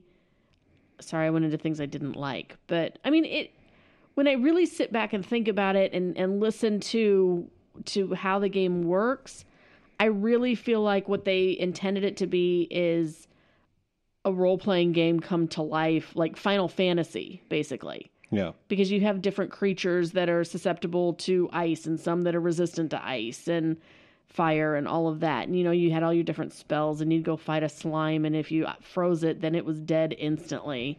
And if you just hit it with your sword, then it just it just gets stuck in the slime basically and do like one hit point of damage. So I mean, I felt like that's kind of where they were going with it, but it was just so complex getting there. It just Right. had so much potential to be something really and, and I think really if you played it enough times and, and memorized the game, it it still has that potential. If you got all those rules under your belt as many times as it Okay. took You're to you're play. you're doing dislikes too. I can't help it. It's it's kind of all tied together on that. Okay. Well, I what I like about this is it feels very unique in this genre. Yeah. Very unique. There's there's nothing quite like it. I mean, honestly, Shadows of Malice is probably about the closest I've felt to this as far as like these game mechanics go. Uh, but this one feels very unique and still fairly thematic too. Mm-hmm. Like I still feel like I'm having a very good adventure game. You know, I'm playing like this big, this big movement across there, and the fact that you're not just your hero by himself. You know, like Conan the Barbarian, you're you're gaining troops and you're you're getting more troops as you level up and become more famous. Then more people will join you and follow you, and it makes it able for you to do even more. I think that's really cool. I, I agree with that. I like the exploration aspect of it Right. too.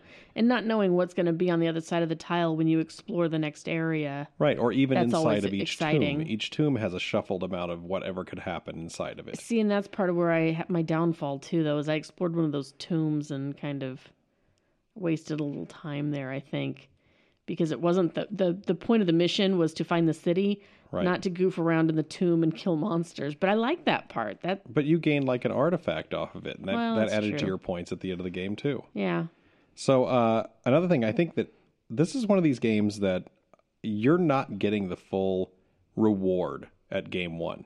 You just aren't. true. This this game is going to reward you more on game five than it does on game one, two, three, or 4 Mm-hmm. It just will. Mm-hmm. And as you continue to familiarize yourself with this rule set, which is which is large and lengthy, it's going to become more rewarding, I think, as you play it, and that's what generates those incredibly high scores on Board Game Geek. Mm-hmm. Uh, truly, um, I like that it's card driven. I really think that's fun. A lot of times when you play these games, they're point allowance systems and it's like, oh, you get to move two space, or it's like just you get to only get to move It's two always spaces two every spaces, unless you have the flying boots, and then you get to move three. turn, or unless you play the elf, then you get to move three from the start. Right, You know? because they're always fast. what? Of course, they're fast and not strong and good with bows. Right. Cliches, but the uh, I like that it's card driven. I like that that whole aspect of you don't know exactly what you can do every turn, and it, and it, it does make you think. But Of course, that thinking is the downfall of the multiplayer aspect of this. You're talking about dislikes. We're talking about I likes know. right now.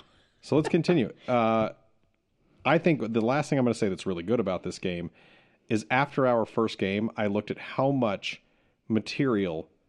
th- We didn't even get the full material in this first game because it gave us an abbreviated version of like the troops that you could add and that kind of thing. And we didn't even touch spells. No. we and didn't. we only got to see a couple of artifacts.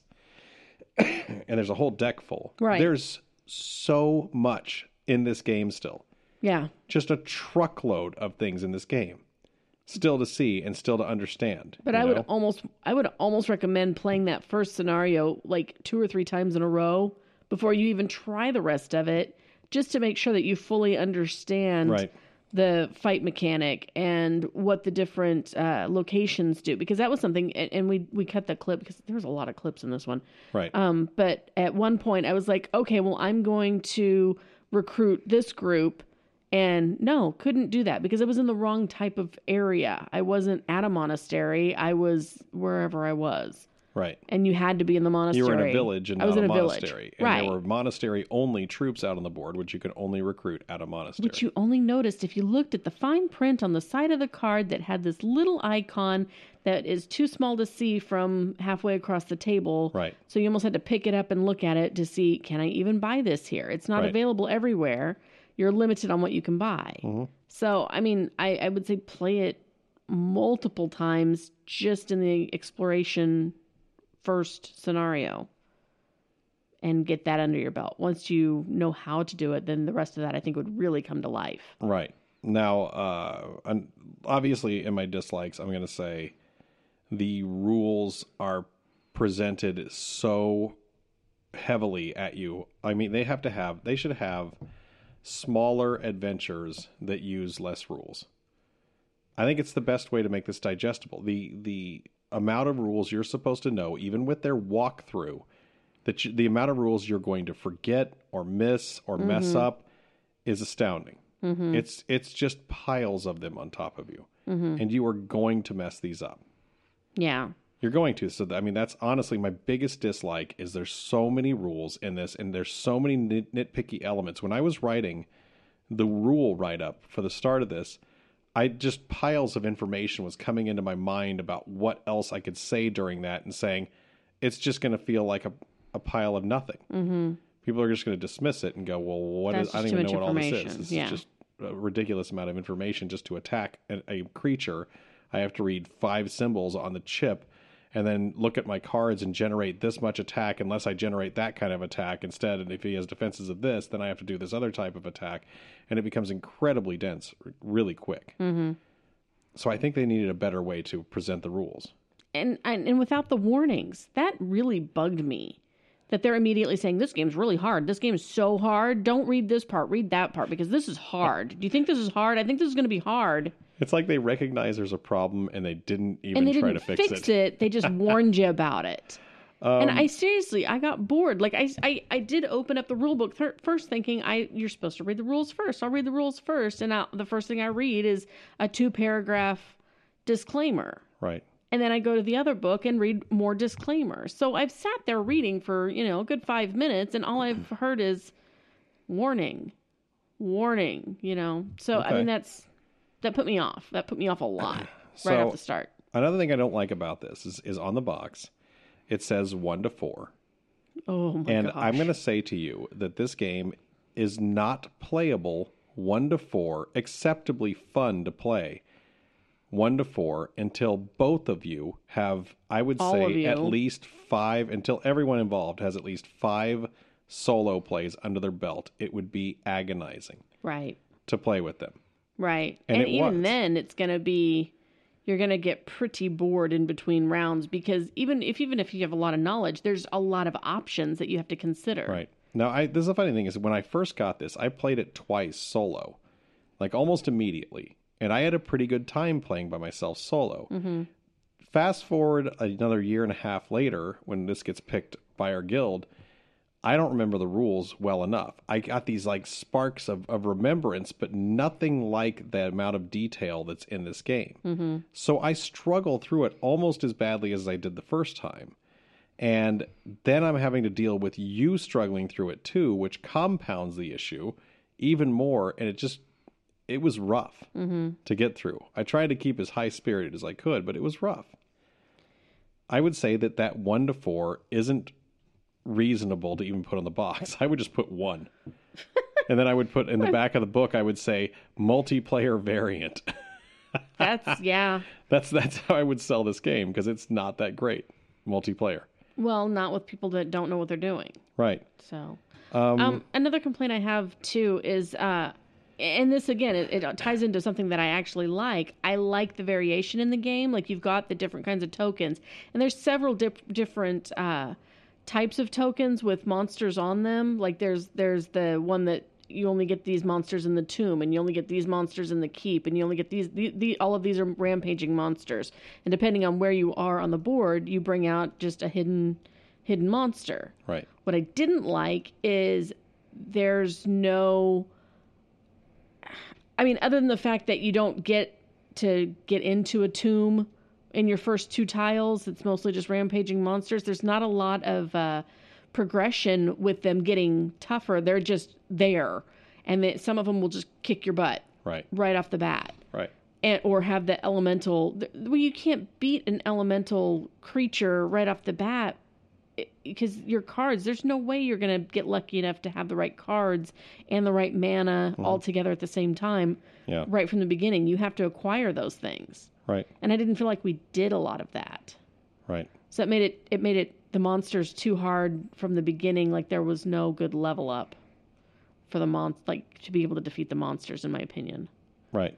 does that make sense It does. oh good okay It does. Um. What else? What else? What else? I don't know. I don't know. I mean, it's it's this. Like I said, I can see so much potential in the game, and yet Okay. Well, I didn't hate playing it though. I, I think it goes without saying. But what would you say the difficulty is of this game? A five Yeah, it's a five. maybe a six or seven. It's a five out of five. Yeah. You would never try to introduce this to someone who's never played games before. no. This would ruin it. yeah. This is like the the the advanced squad leader, which is a notoriously difficult game Uh-huh. of of board games. It just is. It's just one of those games. yeah. There's just too much to know to try to just casually teach it to someone and for them to have fun. I don't think I would ever suggest it to play with somebody who's never, Never. played it. I would have them. I would want them to approach me and saying, "Have you ever played this game? It looks interesting." Someone would have to tell me to get me to play this game with somebody else. They would have to come up to me and go, "Hey, have you ever played my very favorite game ever? I am an expert at it and I would love to play this today. Would you like to play this with me? It's called Mage Knight the board game." And then I'd go. And I'd go, I have no clue how to play that. So if you're willing to teach it to me, I can slog along. No, I'm saying I would say I've played it poorly a few times, and you will laugh at all the mistakes I make. If you still want to play it with me, I could probably humor you for a while. You know, So you would only ever play it in an impossible situation. I would only ever play it two player at the most. That too. Yeah. I can't. I can't imagine trying to go through a four player game of this. I mean, you'd have to absolutely love this, and you and it would take. I, I, I'm telling you, most of the day. Some people love that though. Right. And if that's your thing, go for it. So, But, what would you give this as a rating out of five? I mean, it is a good game. It really it was it was interesting. Um I I love Runebound. And I was looking forward to the end of the Runebound game Right. more than I was looking forward to the end of this game, other than the fact that it was just starting to take too long. Okay. So, for everything that it has to offer, other than the fact that I really don't know how to play it well enough, I'd actually say it's a four. Yeah. I would say as a solo player game, this is a solid four. I would say as a multiplayer game, I think even best case scenario, you're looking at maybe a three. Nah, I think best case scenario, it could actually squeak its way into a five if you. As a solo play, No, it could squeak I'd into say, a five. I'd I say think. even the even a two player, if if both players really knew what they were doing, it could squeak into a. What about a for me. four player game? No one, no. Mm-mm. But I'm not that gamer. Okay, I don't want to play the same game all day. I just Right. don't. Well, if I'm I'm just gonna saying- have all day, I'm gonna play a few games. I'm saying by yourself, it's probably a four, maybe a five if you're really into this kind of really high level gaming. Mm-hmm. And as a multiplayer game, I'm saying it's probably going to be a three. If if you're all masters at this game and you play three three, two, or or three or two players, you might be able to squeak it into a four. I don't think it touches five. So I actually like this game more than you did. I think. I think so, but I still like it. This is what's funny is I like this game. That's what's that's what's ridiculous. And I, in my mind, I go, I wouldn't mind playing this by myself. Mm-hmm. No offense. I would never play this by myself, but I don't play board games by myself. I play video games. Well, that's what I'm saying. But no offense. But I think about it and I go, if I go on a long business trip, I could take this with me and I could have like a really long evening where all I do is order chicken wings and play this game. yeah, I anticipate I will probably never play this game again because I. Who else do I play with? But here's the thing: No one. I like it so much that I bought Star Trek Frontiers, Mm-hmm.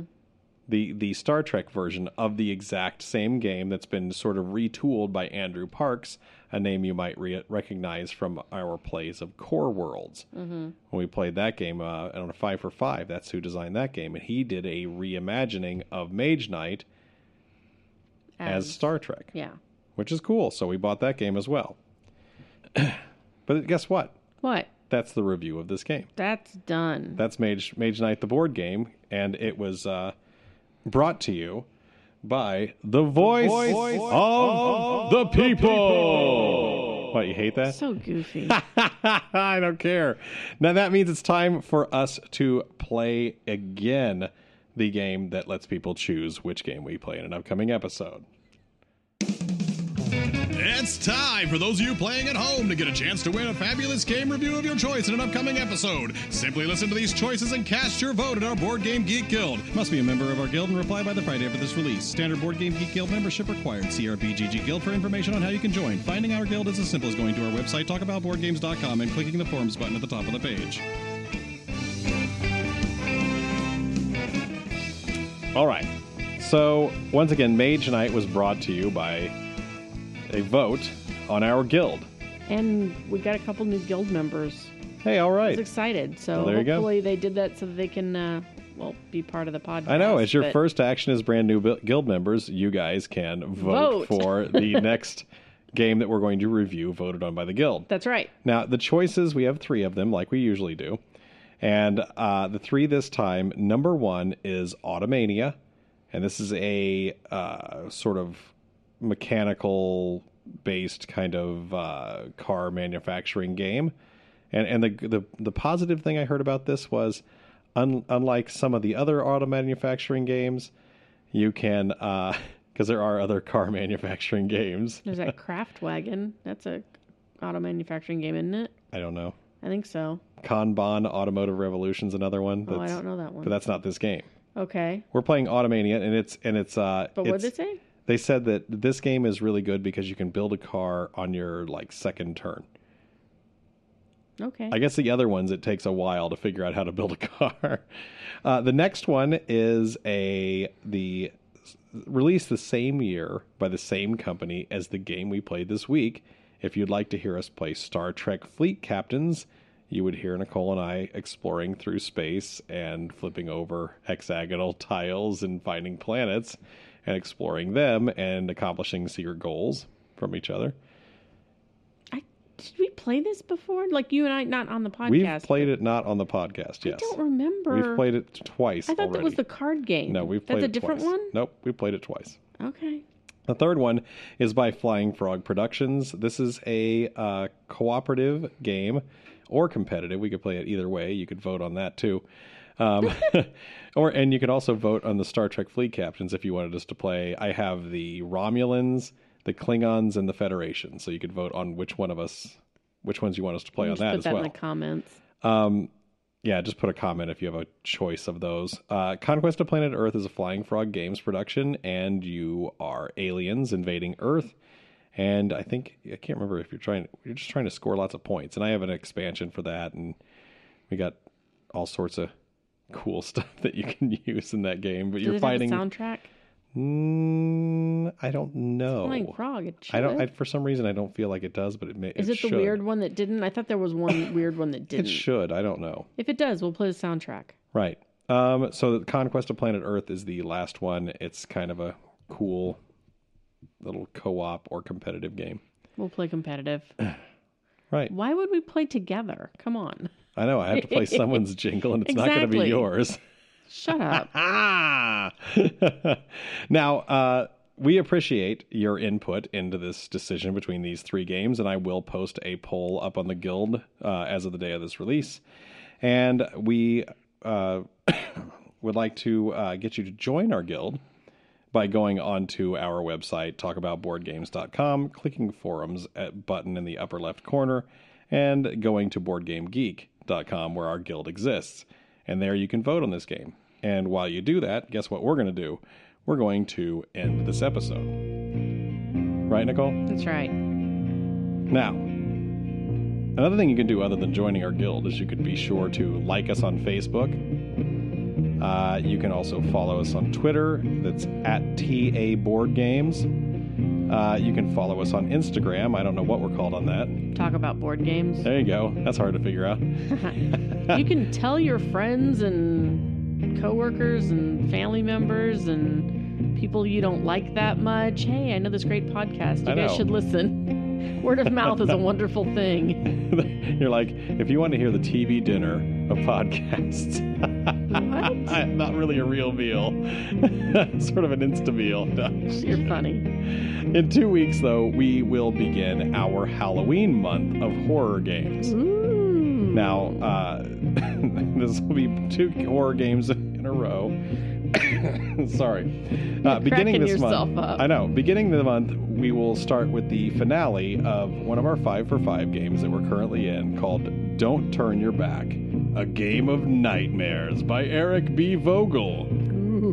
So, see you in Halloween month of October. Thank you so much for listening.